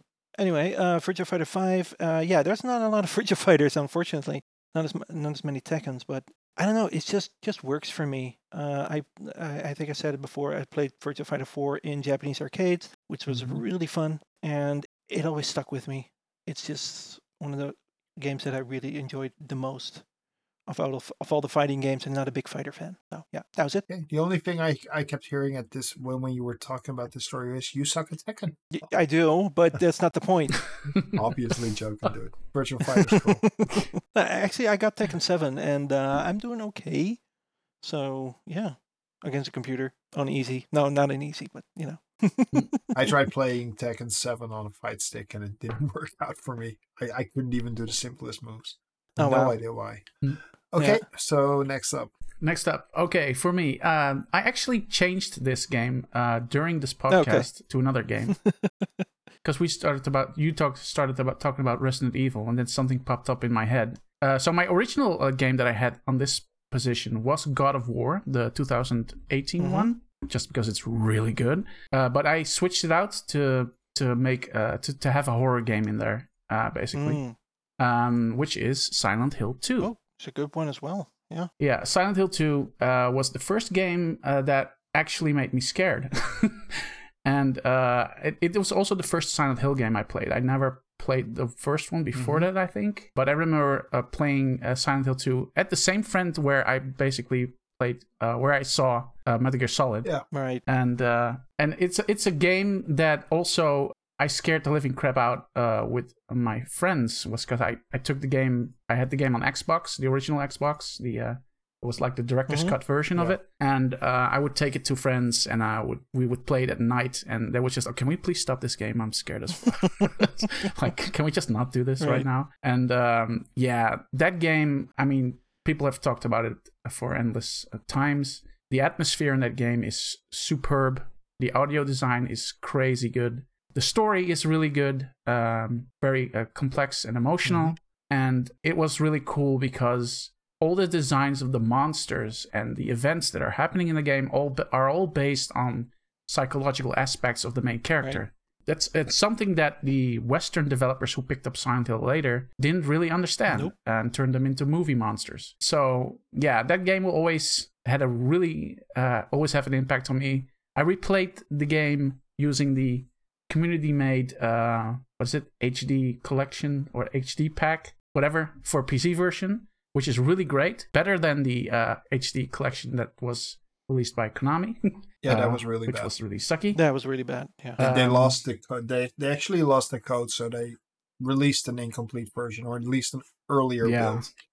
yeah. that was not. yeah, and they to changed they changed like sign fonts The to voice actors were different.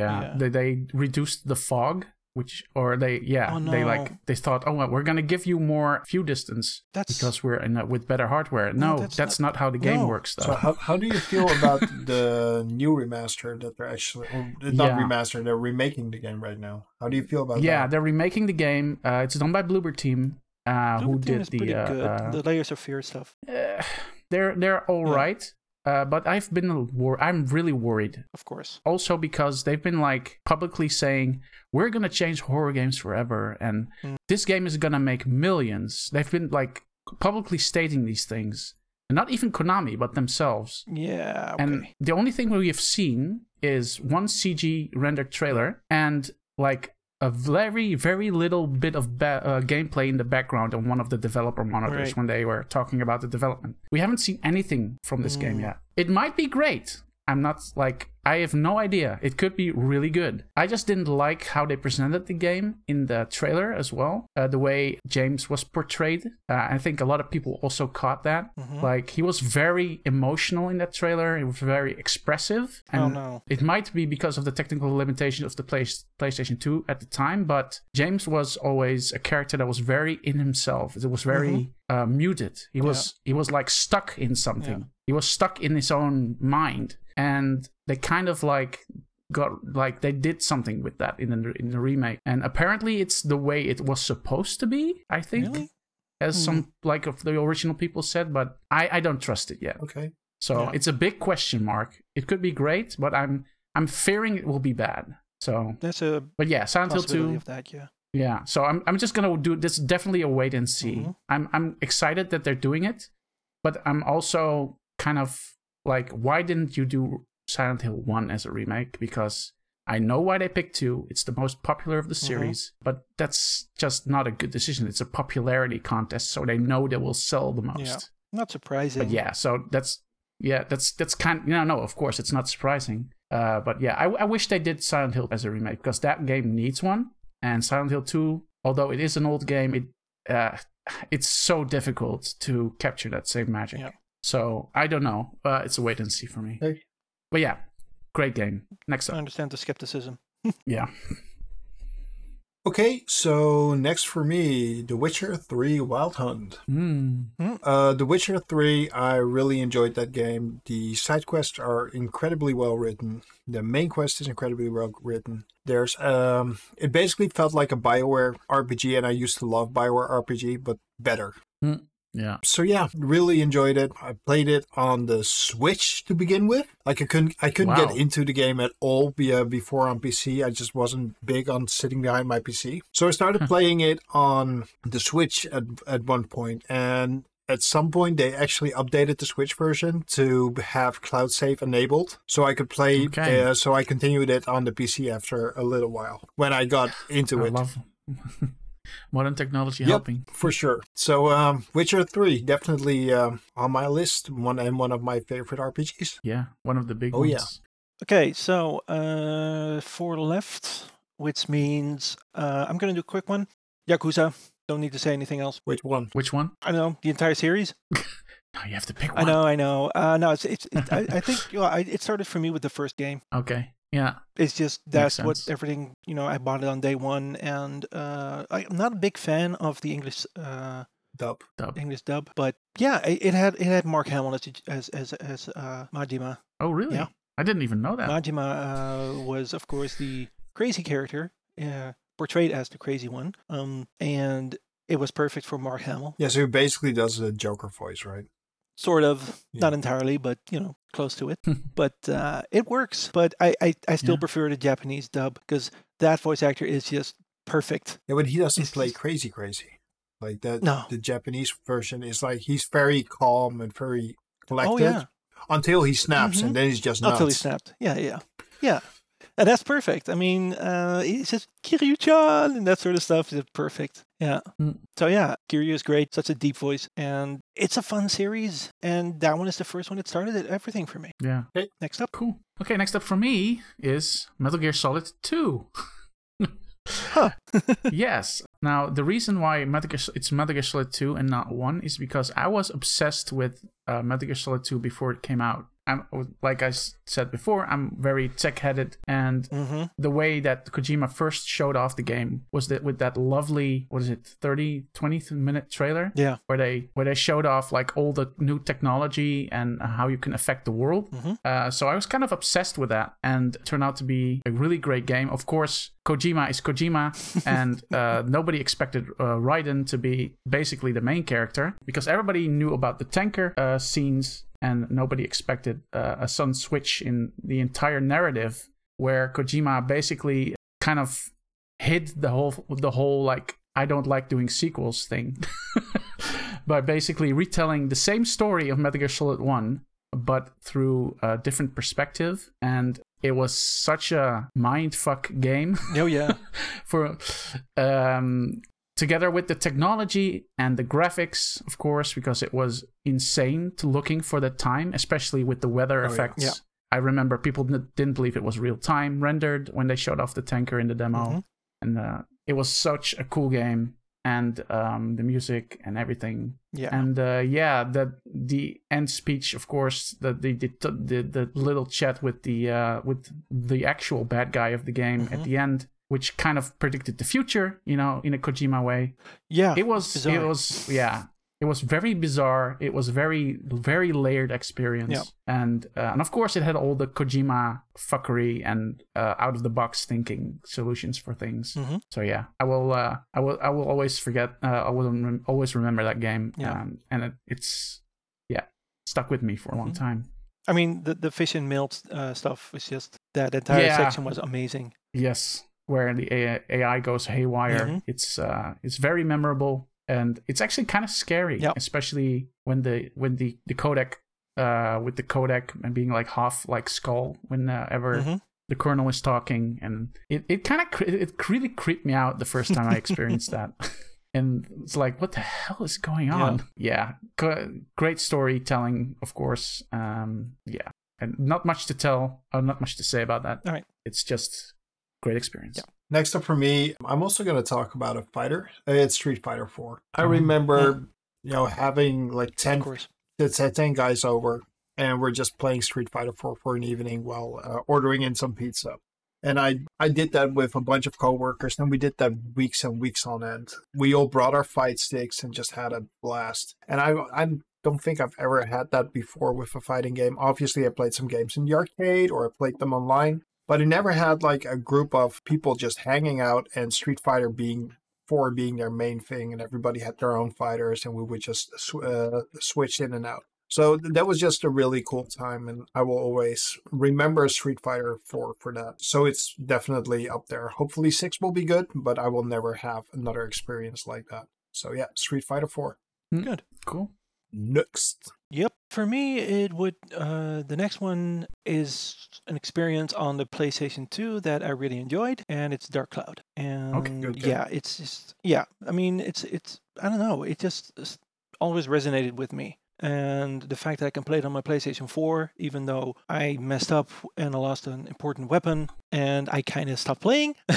Oh, But I did finish on PlayStation 2 at one point. But I, I just really enjoyed it. I, there's no experience like it. Um, you have these randomized dungeons, and you have to collect uh, all sorts of stuff for the villages that have disappeared. And you Hmm. basically have to rebuild the village, okay. item, uh, uh, well, an item at a time, basically. So uh, you can place a building, but it, it needs a fence. It needs like um, a windmill, or uh, and, and it needs uh, the person living there because they're all, all stuck in some sort of cocoon. Oh, and uh, in order to protect them from from a terrible calamity. And you're the only person who can save them. And uh, it's a game that has durability for the weapons so that's how i lost a weapon which was really Oh. good and, and now i have to rebuild it again but you know it's grinding. Uh, but uh, no it's just always stuck with me and i really enjoyed it. And there has been a sequel dark chronicle here in the europe and uh, dark cloud 2 in in the us and it's not not the same but i just want a new dark cloud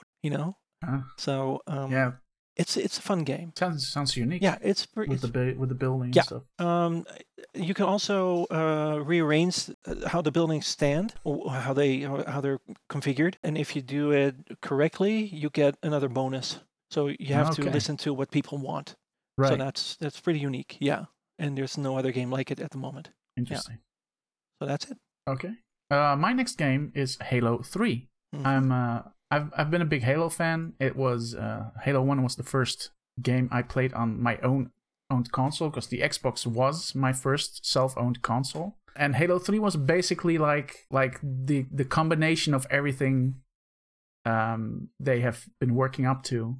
It was like the complete package basically. It had, had the online, it had unbelievably cool customization options where you can build your own game modes. It had a photo mode basically. It had where you could share your screenshots online. I still have those, by the way. And you could record replays uh, of multiplayer and single player because it was all built in. It was such a big package and with a wonderful campaign that finally finished the fight after the big um, the big cliffhanger at the end of Halo 2. And uh, yeah, it was basically I, for me it was the highlight of the series. There were some good Halo games after that, uh, like Reach, but Halo 3 is is amazing. It's also the last one that I finished from that I played start to finish with uh, two other friends in co-op. Uh, so the first experience was already in co-op Right. and uh, from our homes on over live. Uh, so that was really cool. And uh, yeah, it's it's still fun to play today. Uh, it still looks great, and yeah, it's it's I think it's Bungie's best Halo game uh, that they made. And uh, yeah, it's it's it's it's a yeah. I don't know. I don't have a lot more to say about it. It's it's it's the best and most content rich Halo game there uh, that that ever was released. I think so. Yeah, that was it. Cool. So the final one for me. Um, Final one. Are we there yet? Yeah, I think so. Not yet. No, One, two more. two, two, three, four, five, six, seven, eight, nine, ten. Maybe you No. skipped one. Okay, just just to I talked about Witcher, I talked about Diablo, I talked about Pokemon Scarlet. Mhm. Oh yeah, I skipped one. I skipped one. Damn it, I skipped one. Okay, so um I guess the one I'm gonna talk about is The Legend of Zelda Breath of the Wild. Ah, Another fantastic game, uh, very open world, very different than the than all the other Zelda games we've seen. Mhm. It's very reminiscent of the first Zelda game, as in it's very open and you can do whatever you want in whatever order you want. The only problem I ever had with the uh, with Breath of the Wild is the lack of dungeons. Like there are basically four dungeons that aren't really really dungeons. They're they're Mhm. easier to, to get through and they're basically just giant mechanical beasts that you have to go through and there's a lack of variety in bosses but just the, the sheer scope of hyrule the way you you have to go about it the weapon breaking which is actually a good thing because it, it, it lets you think about the way you want to proceed the way you want to handle things you want to save a couple of weapons to make sure that you have one of your favorite weapons available when you you have these uh, challenging encounters Yeah. the, the way speedrunner runners actually manage managed to get you to get you through the game within 15 minutes. It's fantastic to see. If you don't know how speedrunners do it, they actually uh, basically harpoon themselves to the final dungeon, to, to, to the boss. the, the the fact that on the first island before you go into Hyrule, you're first you're in an island in the sky. You get all your tools very early on in the game, and you can use them straight away. There's nothing else you can get. So all your tools are available to you right from the start, which is fantastic because that opens up the world, and there that means there's enough. It's not going to hold your hand and expand on your abilities later on. Just a really fun game. Can't wait for the sequel. Hopefully they improved on the couple of points that I didn't like about it, but it's the first Zelda game that uh, kept me captivated from beginning to end. Uh, in a long, long time without, you know, having to actually uh, wrestle myself through it or have troubles with certain bits. So yeah, Breath of the Wild. Cool. Good game. Yeah, for me next, uh, yeah, that's it's. I think you have it on your list as well. Uh, Streets of Rage 2, which is it just it's a fun beat 'em up game, and I played a lot with a friend, and it is so good. There's not much else to say from um, on my side. It, it's not on my it's not on my list, but it, No, it's on on my your list. honorable mentions. Ah, okay, okay, Ah. okay. Well, that that changes things because I didn't want, really didn't want to steal your thunder, so I was doubting if I was going to mention it. But no, no, it's it's just fun. It's It, uh, it yeah. works. I mean, the, Yeah. the, the, That's all you yeah, need. Yeah, I mean the the impact. you know, when you when you fight and and everything just clicks. You know, um, the impact is good. The I don't know. What else is there to say? I mean, I, I, I, Sometimes it's not complicated. No. Sometimes it's just a good It's a game good that game. does everything it does yeah, right. The music is amazing. So yeah, that's it. Cool. Okay. Next up, well, my next game uh, is Duke Nukem 3D. I was expecting that one. Um, Yeah, hmm it had to be there. Yeah, I remember uh, playing the shareware version a lot when it when that came out, which is basically like a big demo of the first episode. And um, there was a lot of new things in that game that you had to take care of. Like yeah, you could jump on things, and uh, there were slopes, and it was it was quite difficult when I uh, I was like used to Doom and stuff, where which was very simple. But yeah, Duke Nukem 3D it had like cool movie sets, and it had cool space stuff, and like all like recognizable locations, and of course it was a little bit naughty in certain parts, which of course we giggled at as little kids. Uh, but yeah, Duke Nukem 3D, it was, uh, s- yeah, it was the next big thing back then, right? It's um, and it was also it was in the sh- it's already in the shadow of Quake, which was technically a better uh, looking game. Mhm. Uh, but Duke Nukem 3D had so much more character to it. Uh, the world was interactive. You could play pool.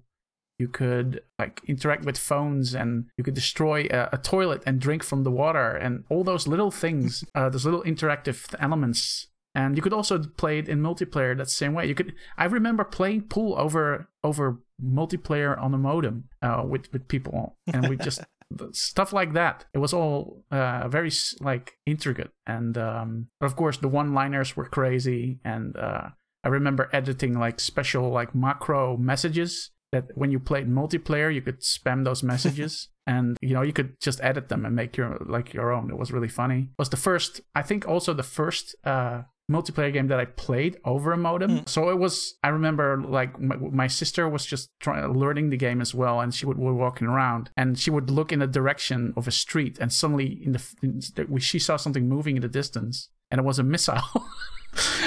But she didn't know how to move away from it so the missile just hit her in the face and that was one of the most hilarious moments i remember uh, from that era.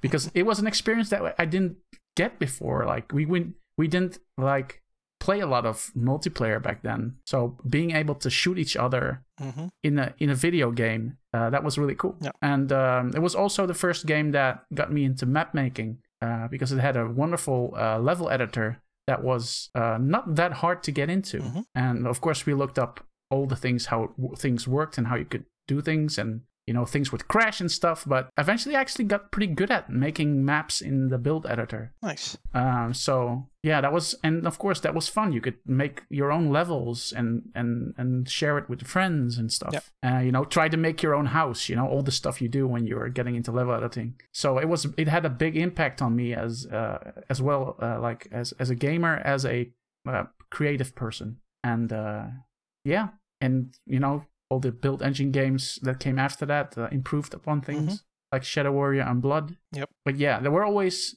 Uh, will always, I will always remember that game very well because it's just, it was, yeah, it was the next big thing at the time, and it was really memorable for me. So Yeah. yeah, that's about it. Okay. Uh, now I have to pick my final game, and now I don't know. Mm, Which one Which was you? There are so many. So let's see. I'm not gonna say Yakuza, although it is on here. So um, Mm. le- let's go for a few of my honorable mentions, and then I'll pick my final. One. So I have a few honorable mentions. Sonic Two, one of my favorite games on Genesis. Uh, on Genesis, it's actually one of the games I let my brother play, be player two, so he couldn't die. you know, he would play Tails, I would play Sonic. It was just Of course. It's definitely the my favorite Sonic game. Then Hearthstone. I don't think I've ever spent as much money on a digital card game than Hearthstone made me spend. like I bought Magic before that, just just but Hearthstone definitely cost me a lot of money. Another one is uh, Heroes of the Storm. I used to play Heroes of Storm. I, uh, Storm. Oh, yeah. I actually owned every every character and every costume, every color variation, everything. And Yep. up until the point that they revamped it. So yeah, I actually even played that one. Uh, I actually was on an esports team with that game. We didn't win a lot, like we hardly ever did, but I was on an esports team and I played it. It was just a lot of fun, except when Mm. you were part of my team and you didn't do exactly what I wanted you to do, and then I would yell at you. I'm still sorry about Yep. that, Fudge. Um, he was hardcore, dude. oh he was yeah, really I was hardcore. I, I was big into that game, and then Blizzard basically killed it off. yeah, And then it did. It did. yeah. So another one of my uh, favorites and uh, honorable mentions is Command and Conquer Red Alert. Like it, I think Oh, it yeah. was one of the first strategy games I actually played on my uh, 486 back in the day, hmm yeah. and I just loved it. I, the, from the moment you boot it up and you hear it, you you hear that marching song. It's just fantastic. It's such a good game. Yeah. It's so tongue in cheek. You know, everything about Mhm. it. It's just cool. I loved it. Even in, even installing Yeah. the game was great. Yeah, So and and, So- and for the remaster, they they remastered that as well. The install that was Yes. perfect. I immediately bought that when I saw that Yeah. for like three three euros or something when that. Uh, I, act, I came out. actually started playing one or two missions last week, so yeah. Red Alert? Yeah, I played. Yeah. Uh, I'm- I, s- I started with Command and Conquer One because I wanted to play from the beginning. Yeah. So yeah, I, I missed I this. get so I saw everybody it. buy it, and I just forgot about it. So I have to wait until the next one. yeah. the the next two. Yeah. Okay, Yeah. just two more honorable mentions, and I'm moving on to my number one. The next up is Digimon Hacker Saga, uh, which was the Digimon Cyber Sleuth games. That they were really fun. I played them back to back, uh, so that was like Hmm. 200, 200 hours of Digimon games. The way you could evolve and de-evolve your characters, change them into something else. It was just really fun, uh, mechanically really fun. It's just a simple turn-based RPG, nothing special to it, but I had a lot of fun with it, and that's why it's actually on there. It's a good Digimon game with a pretty decent story. Mhm. So yeah, and then Overwatch. Overwatch is another one. Like Mm. l- let's be Mm. honest, we played Overwatch together every evening Mhm. for about six months. Like Yep. I remember playing the Yeah, beta together. we and- and we got all those uh, highlights. we, on, we uh, did YouTube, YouTube, highlights. we, we actually still have them on the channel. They're delisted or or but but they're still up. So Private. yeah, the, Yeah. I Yeah. I made them private because you know they, they didn't really gel with the current pixels and sprites. But yeah,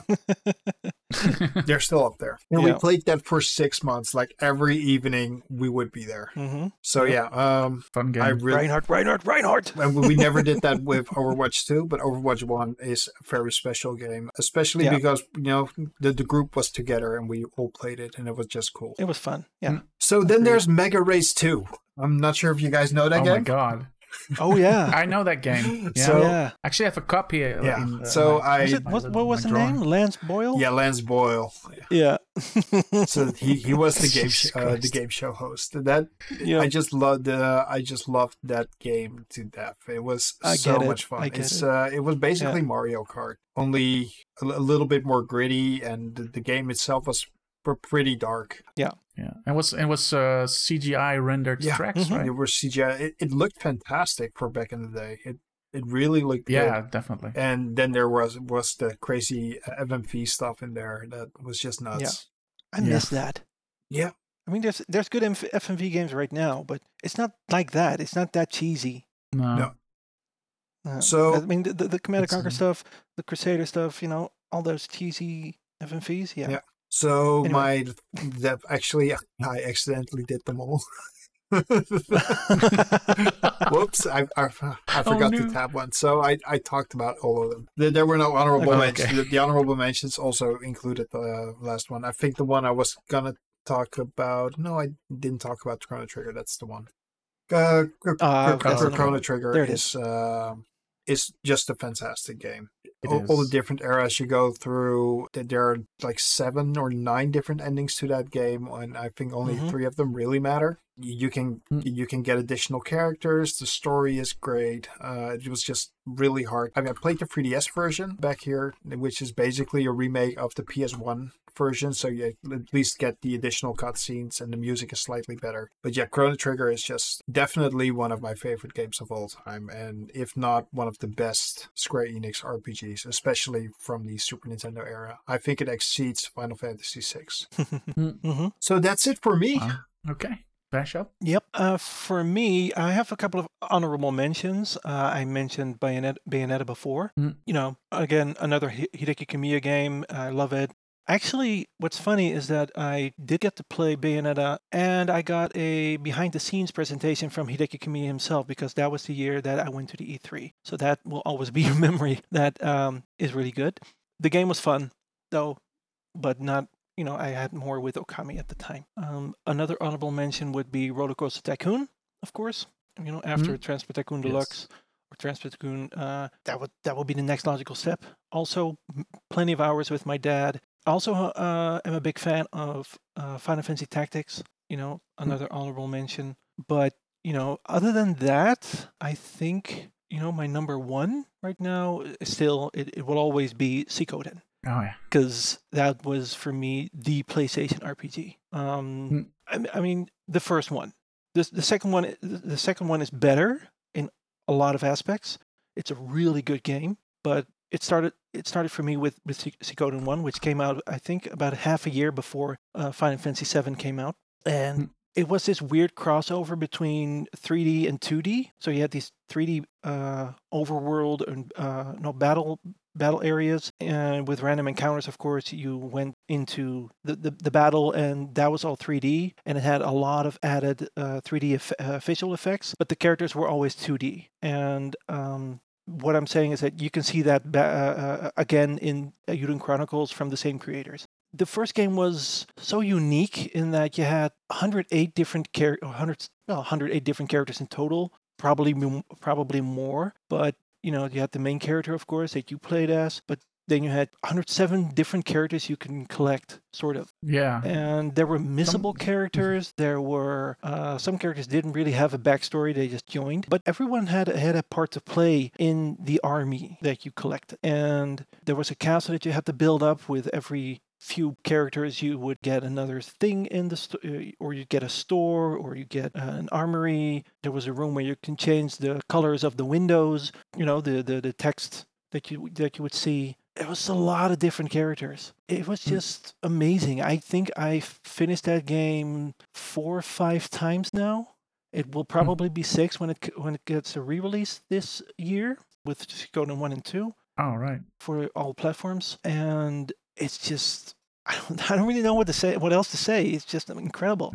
It was an amazing experience. The the first time i played it was 80 hours and i didn't even get everything. So yeah and what's a, what's a fun little detail is that uh, when you finish uh, the, the first game you got everything 100% you got all the characters you get an extra bonus and then if you started playing the second game uh, you could get an extra bonus because you have the save game of the first game i've heard that was pretty unique at the time. Yeah, yeah, it's just an extra little thing in the second game. So uh, that was pretty unique. I, I really love that, and I, I think it's, it was mostly Konami that does stuff like that. That did stuff like I that. with remember the, the- the memory card and the dot hack games back in the day that your save file would go from game to game right. which yeah, they was did the same as well. blowing my yeah. mind back in the day like it completely That's mm-hmm. cool stuff. Yeah, and I had that with Suikoden 1 and 2. Unfortunately, Suikoden 3 never got a release in Europe officially at the time.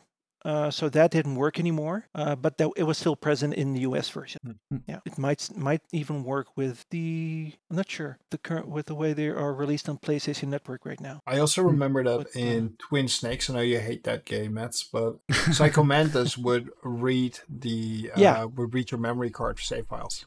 So he Yeah. would comment on the games you actually played. Yeah, and- Yeah. and, tha- and that was Yeah. that was mostly Konami that does that Yeah. did stuff like that at the time. Yeah, and now we get other games like Mass Effect that also used your save game from your previous you know experience. So that was that's pretty cool. Yeah, Mm. but that was my number one. Okay. Okay, Mats. All right, let me go through my. I've got a few honorable mentions. Uh, I've, I've been writing them down because I didn't have any. But the one that I replaced, uh, so uh, uh, for Silent Hill 2, so God of War, hmm uh, great game. Has been said a lot about things. That game was basically almost perfect uh, in my mind, at least. The combat, story, visuals, audio, everything clicked in that game for me. Yeah. And uh, yeah, it was yeah, game of the year for a good reason. So that one is in there.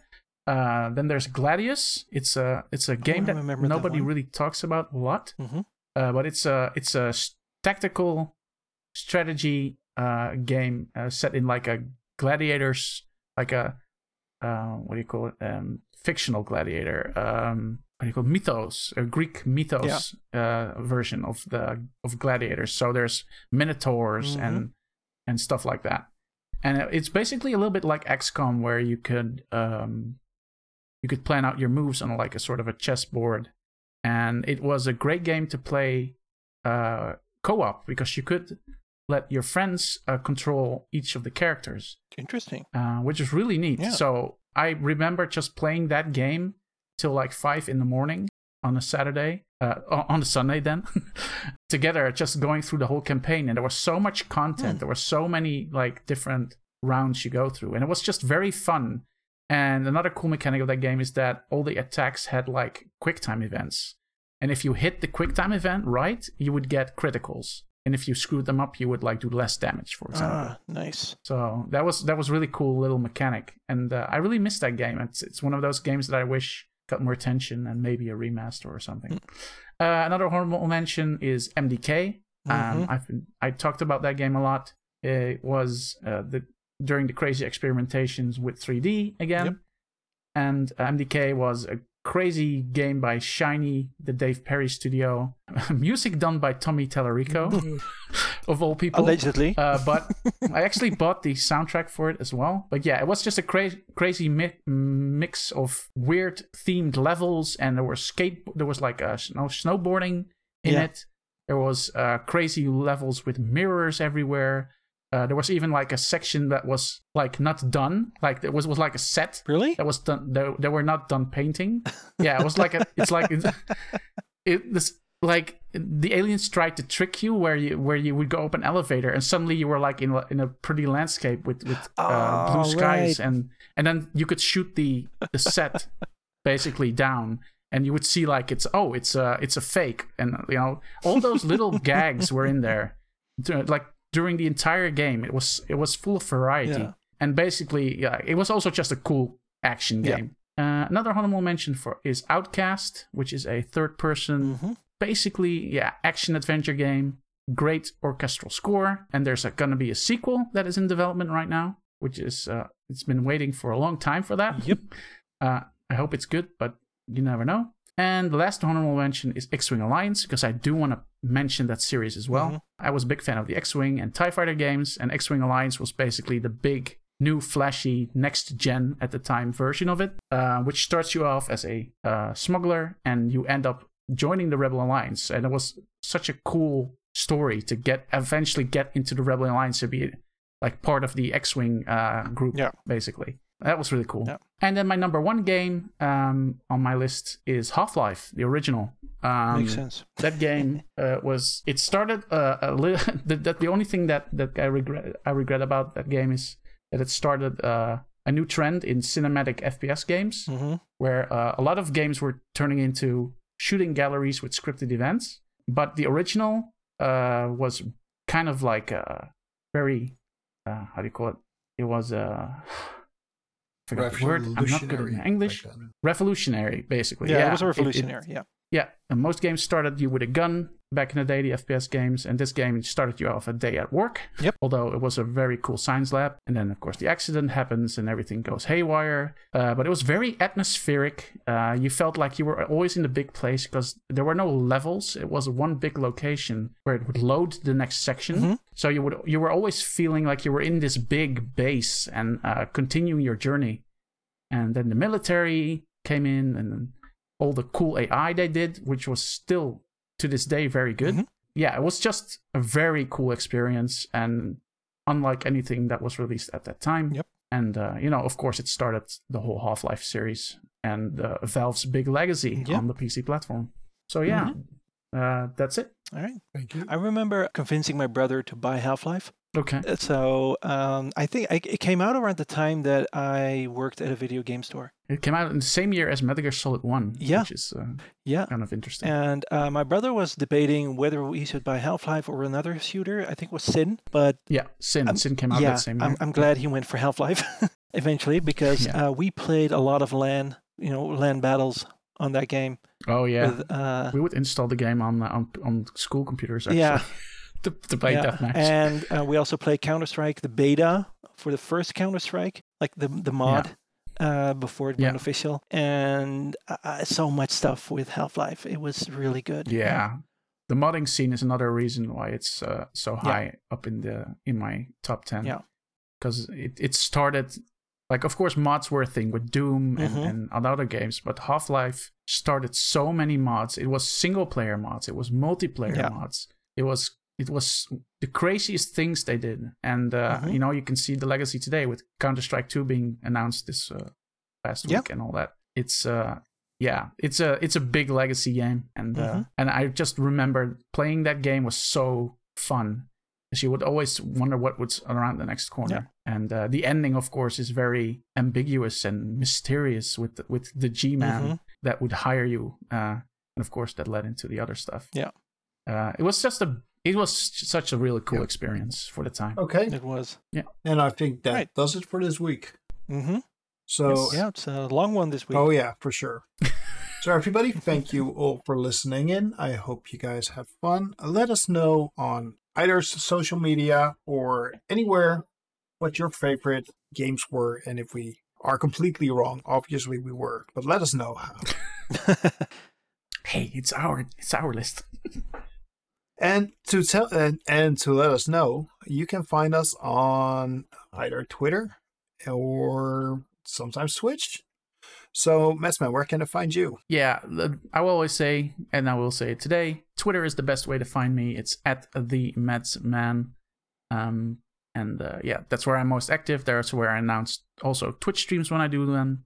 So you can follow me there. And Flush, where can I find you? Still currently on Twitter, BV Bacon, of course. And other than that, I don't do much on Twitch or stuff like that. So Cool.